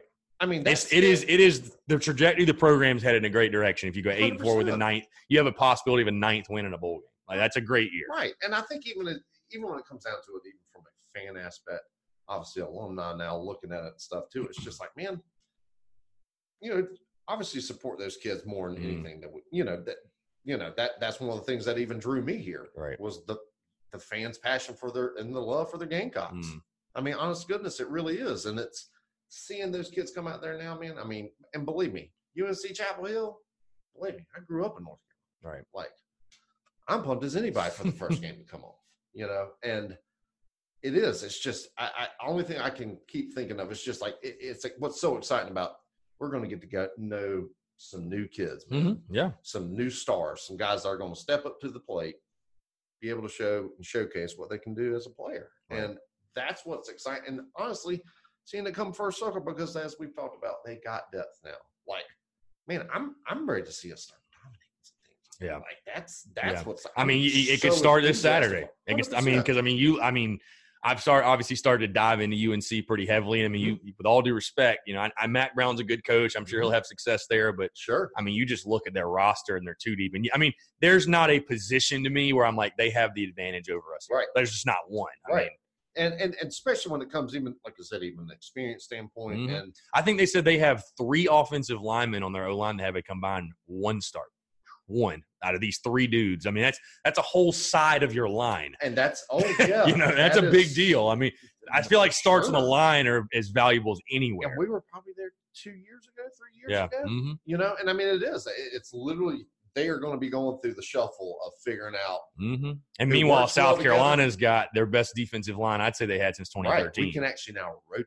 Right. You know, and keep that same intensity with each line that rotates in. Mm-hmm. You know, that's what it's about. I mean, my big thing, even when it comes to football, and I tell people, I'm like, it don't matter how the game changes. Right. It all starts on the line of scrimmage. Right. Period. Like O-line and D-line. That's I agree. That's where it's going to be won. Mm-hmm. So, no, I agree. I think people miss that a lot, but because the casual fan, I've done it as well, but I mean, people want to blame the quarterback or blame someone. Let's just talk offense. Where it's like, well, you don't see that this guy missed this block, which led to this play not That's working. Right. Like you just don't unless it's a blatantly obvious whiff. Man. A lot of times fans just don't see that. Right, and I mean, and the constant strive to have a successful play. I mean, I can't count how many times you can watch him and just be like, erase that guy, right? Erase that guy there. Right, you know, right. Imagine if that guy's blocked. Mm, you know, if you did your job, imagine where we would be right now. You know, and it's. But that's the game of football. Right. It's inches as far as where the football is crossing the goal line, but also, too, where's hand placement, hat placement, footwork, all that stuff. All those details matter. When you look at South Carolina's running game a year ago, because they added Tavian Feaster, obviously, which is Rico's listed as RB1 for this game. I fully expect, though, it's going to be those two guys. Sure. Sort of whoever gets hot is going to run with that job you know, overall. But either way, they're both going to play. But see, that was the thing to me that was sort of frustrating last year. I thought that we had as good an offensive line as we had in a while. Sure. Like, I mean, we had some dudes up there. And, like, when you look at the South Carolina run game and even looking at it for this year, is it more so – do you think it's more so that South Carolina's missing that back? Or is it the offensive line's not just not run blocking as good as I think? Or a combo of the both? You know, it's probably a combination of the both. I mean, and when it comes down to it, because obviously running back has keys. Right. Linemen have keys, calls. There's just so much that goes into it that we just don't even realize. Especially on the offensive line, man. Right. O-linemen don't get stats. Right. Yeah. They don't. And you only hear about them when they're bad. You know, so to me, what is so encouraging is how much experience. And I learned that even when I was under Coach Wolford and stuff. The first year he was here under Coach Spurrier and stuff, I mean, honestly, that's what it did. I literally think that first year we had 11 or 12 different starting offensive lines. Right. Literally. Yeah. There was one person that I think actually played through the majority of that, and he was a freshman. That was TJ Johnson. Yeah. Everybody else. Who turned out to be a pretty good one. Oh, my gosh. Yeah. I mean, he was the true freshman. Yeah. You know, but it was. And what it created, to me, was it created a mentality with those kids that they got to show up every single day, ready to work, ready to compete. And they got to stay ready because guess what? If that guy busts his job, next guy's rolling up going in. Mm. Now, I think that's what's great about now, all of a sudden depth. You got game experience. Right. You got people that have been out there when the bullets start flying. It's only, to me, it only is like destined for success. Right. But also, too, obviously, run the ball. To be comfortable with your O-line, how many would you say? You need 8, 9 guys? I mean, that you can depend on? I mean, what's the number? I mean, as many as you can get, obviously, but to be like we are set with our offensive line depth-wise. I think a lot of it is it's about building that experience and depth. Experience depth, not just depth, but experience depth that guys are dependable in the play. To me, 8 is not okay. You need like 12. Right. You know, you need to have 2 full offensive line, and then you got a couple guys that can be playing plug. But in this conference, it's just as like the D line. I'm sure you need to have 3 solid D lines. Right. Offensive line, you need about the same because the same sense. Now, don't get me wrong. Obviously, you'd love to have the same 5 starters that are going to start against North Carolina. Right. Come through here, but you got to keep them fresh. I mean, you got to keep them fresh, and you got to keep people smart. And guess what? If people aren't playing week to week, right, it's opportunity for the next guy. Right. You know, iron sharpens iron type 100%, deal. 100%, man. Right. And again, that's the only way you're going to keep growing, competing, having success. Is you got to prove it every day. Right. Every day you have to prove that. I love that we can talk offensive line because to me, one of the biggest storylines that's not being talked about is the center position with Hank Manos. Yeah, you know, because I mean. Being honest, he did not look great in that bowl game. I know he was a kid that he wrestled in high school, came in kind of underweight. I don't think he was really ready per se, but I mean, an Under Armour All-American, he's got the talent. So, I mean, I'm not sure how much you've gotten to watch specifically his game. And I know that they've said that, you know, worst case scenario, Donnell could move back to the center position, but ideally you want Hank to be that guy. And from what I've heard, he's put on a ton of weight, looks like a beast now. Like he's ready to go. I mean, because I feel, you know, again, I'm not a guy that's an offensive line expert. I know that the center is the quarterback of the offensive line. Sure, absolutely. Like, got to know. I mean, you are setting blocking schemes. That's so important. I feel like it's 100%. And I mean, and everybody does it separate. I mean, from you know, sometimes the tackles are the ones in control. Right. You know, again, it could be all type of game plan type things, but that center position, man, that's where it starts. Right. Dude, well, that's what I think of the 05 team is you guys had a good one. Chris, I thought Chris White was a really good off center. Oh, my gosh. And then TJ Johnson, TJ was really good. And honestly, I mean, really, that if you find a good center, you can have a solid communication, just understanding what needs to happen. Putting guys in the right spot. It's just 100%. It's just like a linebacker being able to make sure people are alignment in gaps properly. Right. But really with but Hank, I met him – it was probably been a year and a half ago, 2 years when he was still out at Chapin and stuff. And it was just very briefly more of a handshake about it. But, yeah, I mean, he is a good-looking kid. Right. You know, just athletic.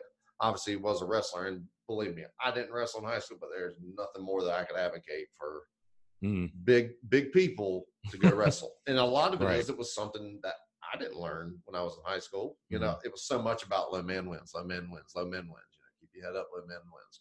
Right. You know, in front to where all of a sudden how the terminology changes, who's inside and in front, who's inside and who's low, you know, and that's all it is, but it's leverage. And I mean, the skills that kid has is even a wrestler, he could be something scary good, you know, and that's where you do have, I mean, even as I've talked to, again, when I've spoken to kids that are in college or, you know, they're on their way through that college experience, first and foremost, you got to learn your job. Mm. Don't learn your job, you can't play fast. Right. You know, and you have to know. You can't play fast, you can't play. I mean, that's right. This is period. You can't be going, oh, yeah, what's going on? I mean, you got to be able to react. Right. And, again, a lot of that sometimes happens with maturity, reps, but even also, too, you know, just even the knowledge that the player has. Mm-hmm. You know, and even as the game continues to evolve and how many people are involved with youth sports and youth football and just the dynamics of the game and how it's evolved. Right. Some of these kids, you know, come in where they have that, but shoot, majority don't. You know, you come in here all of a sudden, a bunch of terminologies, you got 10 run plays being installed and, you know, 5 different protections. And this is all on day one. And you're like, oh my God, like, how am I going to, you know, I feel like it's blatantly obvious too, like who does and does not know the playbook. Like you cannot hide from knowing the playbook. Yes, you will stick out like a sore thumb and you'll get exposed. Yeah. You know, and I think that's where the difference, even as a coach's evaluation of, you know, talking about the whether, you know, effort's there or not, a lot of it's more of like, is he doing his job? Right. Is he missing assignments? Is he, you know. Film does not lie. Big Iron Sky don't lie, man. Yeah. It is the best tool, and it will expose you. Right. You know, it will. I mean, everybody sees the same film. And believe me, that was even, you know, it was just something, again, because I was more primarily of a blocker and stuff. I was like, but that was the big thing I took pride in. Right. Like, you didn't want to be called out in the film room. I'd love seeing myself dominate somebody on film and people being like, damn, man, he's like, good God. Yeah. I know. Well, because I know Spurrier would be one to call, because, I mean, I've countless guys I've talked to on the show that Spurrier was the king of fast forward, rewind, not even looking. Just, why'd you do that? Step left, he went right, and I took a bad second step, you know. He's, yes, the why question. Why'd you do that? Well, so this season, I just want to ask you, what is it that you are looking for from this season? Whether it be, is it a record? Is it like progression over the, like when you're talking, we're talking about this 2019 season, the one thing that, most important thing that you want to see in the 2019 season? I mean, to me, just even the start part of it's definitely progression. I think as a whole, you want to see, like we said earlier, you want to see the program moving in the right direction. Right. But I think even seeing the growth process, even as us as a team program, let's put complete games together. Yeah. You know, let's play from the first quarter through the fourth quarter. Believe me, I'd love to see us go out there and just dominate people. Right. I mean, just, I remember even, I think it was my first year as a GA upstairs. Same thing. We had Southern Miss. Mm-hmm. Southern Miss. Obviously, 09, right? Yeah, I remember that. Smaller school, but they're, you know, they've always had Larry Fedora as head coach. Yeah. Fedora was their head coach. Yeah. You watch them on film from last year's room, and you're like, holy smokes! Like, this is going to be a great test. I mean, season opener is hitting pushover, right? And we go out there and whip them 40-0. Right. And I remember Garcia had a good one, good game that day, really good game. And it was just kind of like, okay, you know, you know, it's nice having games like that where. You know, you're executing, you're scoring. And you're the better team, and you should, Oh, and it's, believe me, I know, ever since I've been here, I know we always are susceptible of playing down to our talent. And, you know, play up to the talent for the big games and stuff. And it is a hard thing to break. But, man, you start winning, and you win a couple of those close games. You want to talk about confidence through the roof that just gives you that more yearning to succeed. And I think South Carolina's got a chance to do that this year. You got UNC and Charleston Southern. I mean, we already talked about, I think, UNC. And we can talk about that game in just a second. But, again, I feel good about you. I mean, the line. I mean, I don't know if you're big into, like, Vegas lines or anything. But, I mean, the line has literally jumped from South Carolina being a 7-point favorite to a 10-point favorite. I mean, people believing that this team, you know, maybe South Carolina's getting a little more credit now as we get closer to kickoff. But I mean, it's even the same thing. I mean, I was even thinking about, like, what, you know, score. Prediction for the game. I'm like, I could see a 38, 45 points being put up by us. Yeah. That's just an expectation, I think, as us as a program where we should be. Kind of like, I mean, fourth-year senior quarterback, all these receivers, you know, running. You got the weapons. Right. I mean. You know, and that, I'm like, don't allow more than 17. Right. Yeah. I think that's 38-17. Yeah, 45. That's a good start to the season for sure. Yeah, especially in the first game, like. Oh yeah, and then one. I think it's awesome too, that whole little throwback thing. That's yeah. They already said they're wearing those week 2 against Charleston Southern. They said it's replacing the black uniform. which is like they're going to wear them a lot. So, I mean, yeah, but I was just going to say, though, I mean, you've got UNC, Charleston Southern. I mean, the ability, like you're talking about, to get confidence, be 2-0, Bama's coming to town, and maybe game day again. I mean, sure. And even even the same thing that we talked about before, the big thing is what helps you when you're succeeding like that, you're scoring on possessions, you're blowing somebody else. Guess what? Let's get our twos in there. Right. Yeah. Let's get them experience. Yeah. And it matters. You know, believe me, it would be great to be against Charleston Southern and it be, you know, coming in second half. Like 38-0 right, third quarter. The ones are playing one or two series, you know, 3-4 series. And it's like, all right, let's start working our other guys. Then, right. You know. Yeah, that's valuable experience, man. It's getting them out there. And again, it's a different game. Yeah. Playing from – you can't simulate an on-field rep. Yeah. Never will. When that adrenaline's pumping, fans are out there, lights are on. It's the hardest thing to mimic. Yeah, I think we probably agree Kentucky's one that you got to win this year. That you can't, like, to me, you just can't realistically lose to Kentucky and still say, hey, the program's headed in the right direction. Like, you just can't, man. Like, fair or unfair. Well, and I mean, honestly, it's just to beat Stoops. Yeah. Stoops was the coordinator at Florida State when we lost to them in the Chick-fil-A Bowl. Yeah. Like, he's had our number. And believe me, same thing. I'm right there with you. We got to beat them. You got at home too. I think this one would be the most inexcusable loss. Not even a question. Oh yeah, especially after what they're losing. Right. Oh yeah. Gosh. I mean, I know some people are still kind of like high on Kentucky or think. I mean, I think they're going to be probably a 5 or 6 win team at best. Sure. So you have to take advantage. There's no excuse, team, man. And it is, and it's any Saturday with this schedule, this conference, man. And that's even when you look at the road schedule, you're like.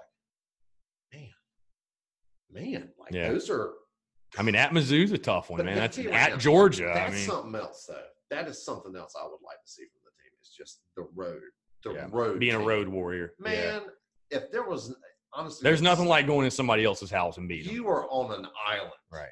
Like, I know we got fans that travel with us and stuff, and they're going to represent us. But I mean, they're like, it's 90,000 other people that are against you. Yeah, you know, like to me, it was never a better feeling than. Being an underdog, you ain't supposed to be there and win. You know, that's why. I mean, I remember 2007 in Athens. You guys, that was a great feeling. Oh my gosh. You could hear a pin drop walking out of that stadium. And that game, I mean, honestly, even when we went up to Tennessee that year, it was 21-0 at halftime, and we came back. Yeah, made it 24-21. Corey Boyd, great day. Yeah, he had a great game. I mean, and it wasn't. It just it came back even against Florida. You know, Florida knows. 2006, when they won the national championship. Dude, I don't think I've ever been more heartbroken.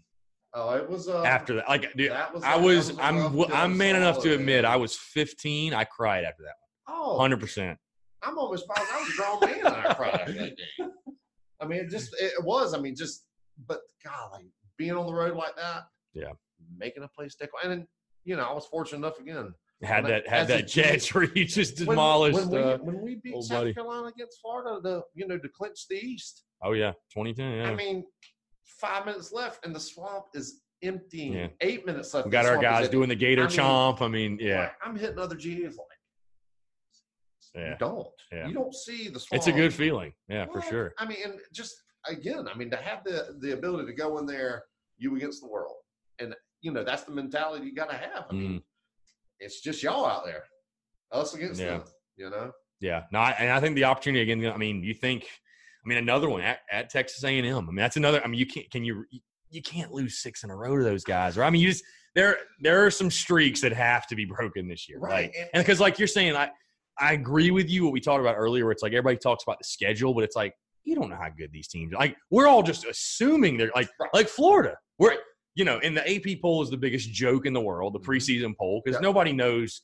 Like, you know, we all assumed that, like, Felipe Franks he looked like he'd taken a step back. To me, he's a quarterback. Sure. And then he's jawing on the sideline. Like, I mean, you know, you're going to find out who people really are. Sure. And a lot of it is based on where people are playing schedule-wise. Yeah. Some people have a front load. Some people have a back load. Right. Obviously, we don't. It is a full 12 games. Full thing. You know, it is full. But, I mean, like, yeah, I mean, it is just something that, you know, when you're in that locker room, it is something game by game. Yeah. You know, it's just because that is what it takes. But golly, again, A&M, what an opportunity. And that's what's so exciting about it, in my opinion, with the schedule. Like, every game's a big game. Man, every game's a big game. Who's going to say something if we win every single one of those games?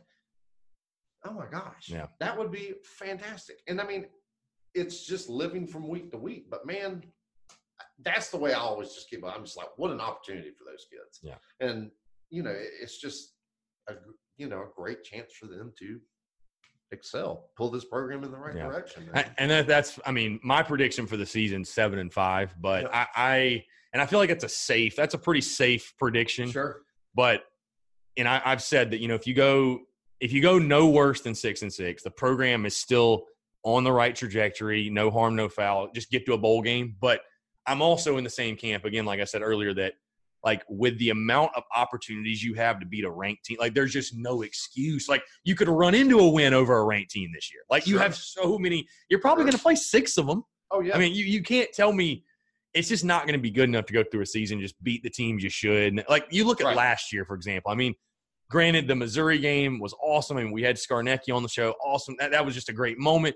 That was the best win of the year. I mean, that was you got to get higher quality wins. You just have to. And that's what's crazy to think about where you were, you know, A&M, Florida. At Kentucky again on the road. And all these games, honest to goodness, it was just self-inflicted stuff. Yeah. I mean, Florida. You think of Florida. I mean, you're up 17 with 4 minutes left in the third quarter. I mean, we're icing that game, one. That game hurt. Yeah. And honestly, I remember listening to it on the radio and just being like, right, like second half starting 34-17. Like, hey, let's put another score on there, and then all of a sudden it's 30. You know, 31-24. Right. No. Again, I really think I'm excited to see just kind of how we are as a team. How do we face that adversity? Right. You got a record prediction or no? I want to put you on the spot, no, but man, I mean, honestly, that's what I'm saying. What would you – all right, let me ask you this then. What do you say is like the floor and the ceiling for this year when you think record-wise? I mean, floor 7-5. Yeah. That to me has to be floor. Right.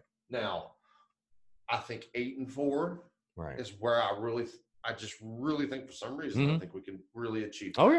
Oh, yeah. And then honestly – and it's not trying to sell even the guy short, it's like anything else after that we'll take.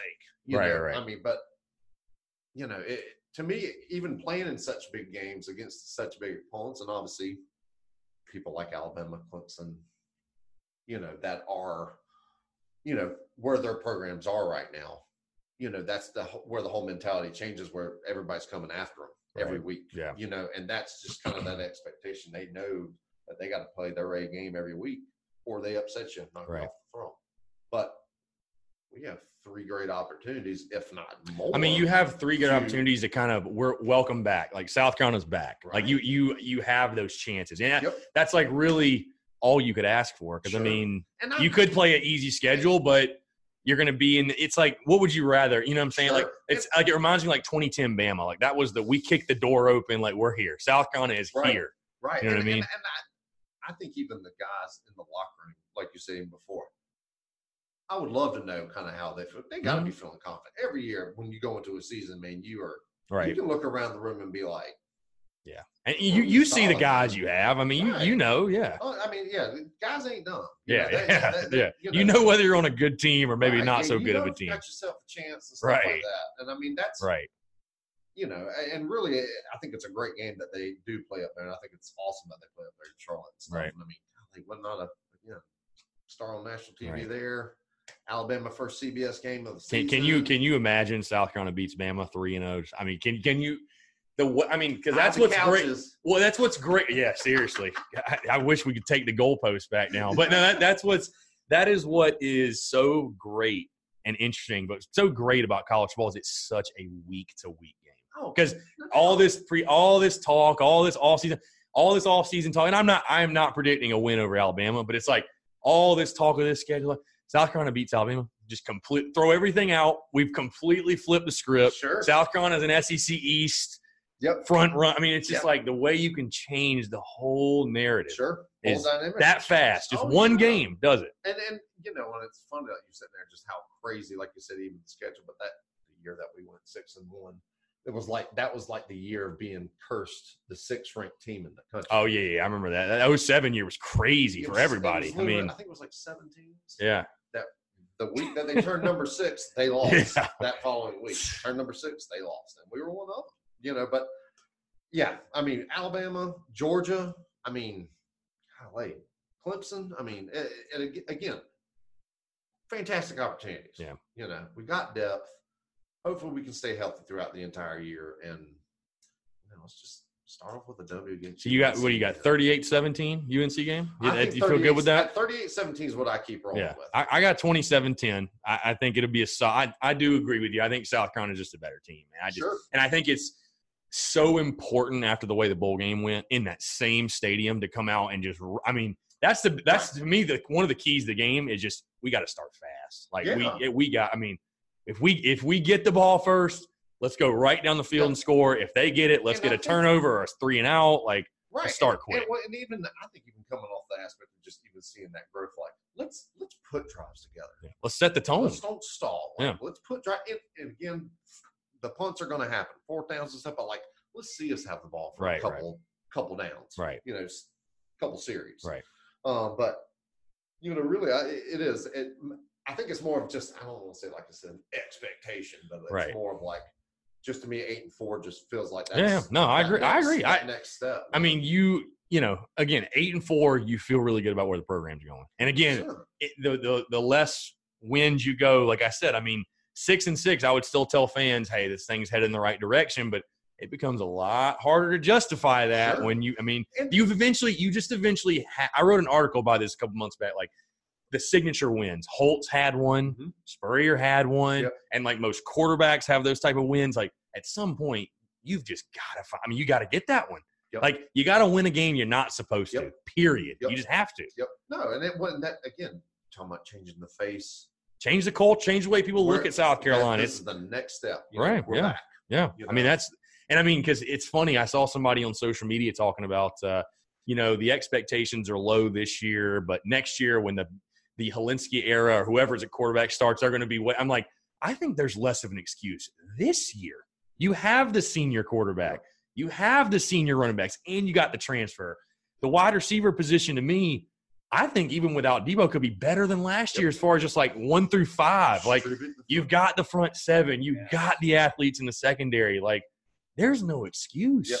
None. Yeah, and I think that's the thing. I mean, you know, even with all, again, coaches, players are players. And I think that's what it's going to come down to. Believe me, we can want it as bad as we want it as fans. Right. But guess what? There's 11 dudes at any one time that walks in between that lines. And I like what you said, though. It's about setting the expectation. Yeah, I think they've done a good job of that. And I think absolutely. They have right. I mean, because I actually saw something in their building, you know, they have – and you're – I know you're familiar with this when you have like an offensive board and for every game you have goals and you check. Sure. But I mean, their games, their schedule, it goes all the way to the college football playoff. Yeah. Like that's the expectation. That's what they're trying to do. You know, it's so. And it's great that you're achieving and setting goals that way too. Right. You know, it's going, you know, even the life lesson in life. I feel like Spurrier was like a big goals guy because he talked about that a lot. He did. Like. I mean, honestly, he would. From usually when we had the first team meeting, he'd sit up there and he'd go to the left side of the whiteboard. Right. And he'd write 1, 2, 3, 4, and write every single opponent up there. And they'd stay there all year. Right. We win them, take the name away. Right. We lose, take the whole thing away. Right. You know, but it was. He was very realistic about like, all right, this is what we want to try to achieve this year. And this is what we think we can do. And it was just a snowball effect to build. But, you know, again, I'd love to see our defense return. Yeah. You know, love to see our offense continue to make drives. Believe me, it wouldn't do anything but help me if we were, you know, warm my soul if we scored 45 points, you know, and we're more the merrier. The more the merrier. You know, like you said, let's see them 2s and 3s. I want that, you know. To me, that makes your opponents look at you and going, oh boy. Yeah. You know, Andy. We got to be ready. Appreciate it, my man. Chris, awesome thanks, as man. Always. Let's do Absolutely. It again sometime. Former Gamecocks tight end Andy Boyd. Like I said, very excited, man. It's kickoff is here. Absolutely. So appreciate you tuning in. Appreciate you guys tuning in. For Andy Boyd, I'm Chris Phillips. We'll catch you next time on another episode of the Spurs Up Show.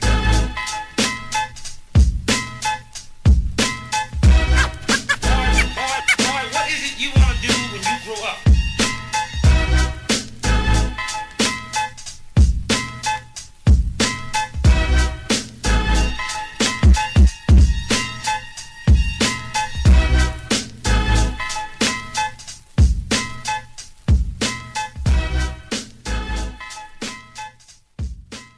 Everyone is talking about magnesium. It's all you hear about. But why? What do we know about magnesium? Well, magnesium is the number one mineral that 75% of Americans are deficient in. If you are a woman over 35, magnesium will help you rediscover balance, energy, and vitality. Magnesium supports more than 300 enzymatic reactions in your body, including those involved in hormonal balance.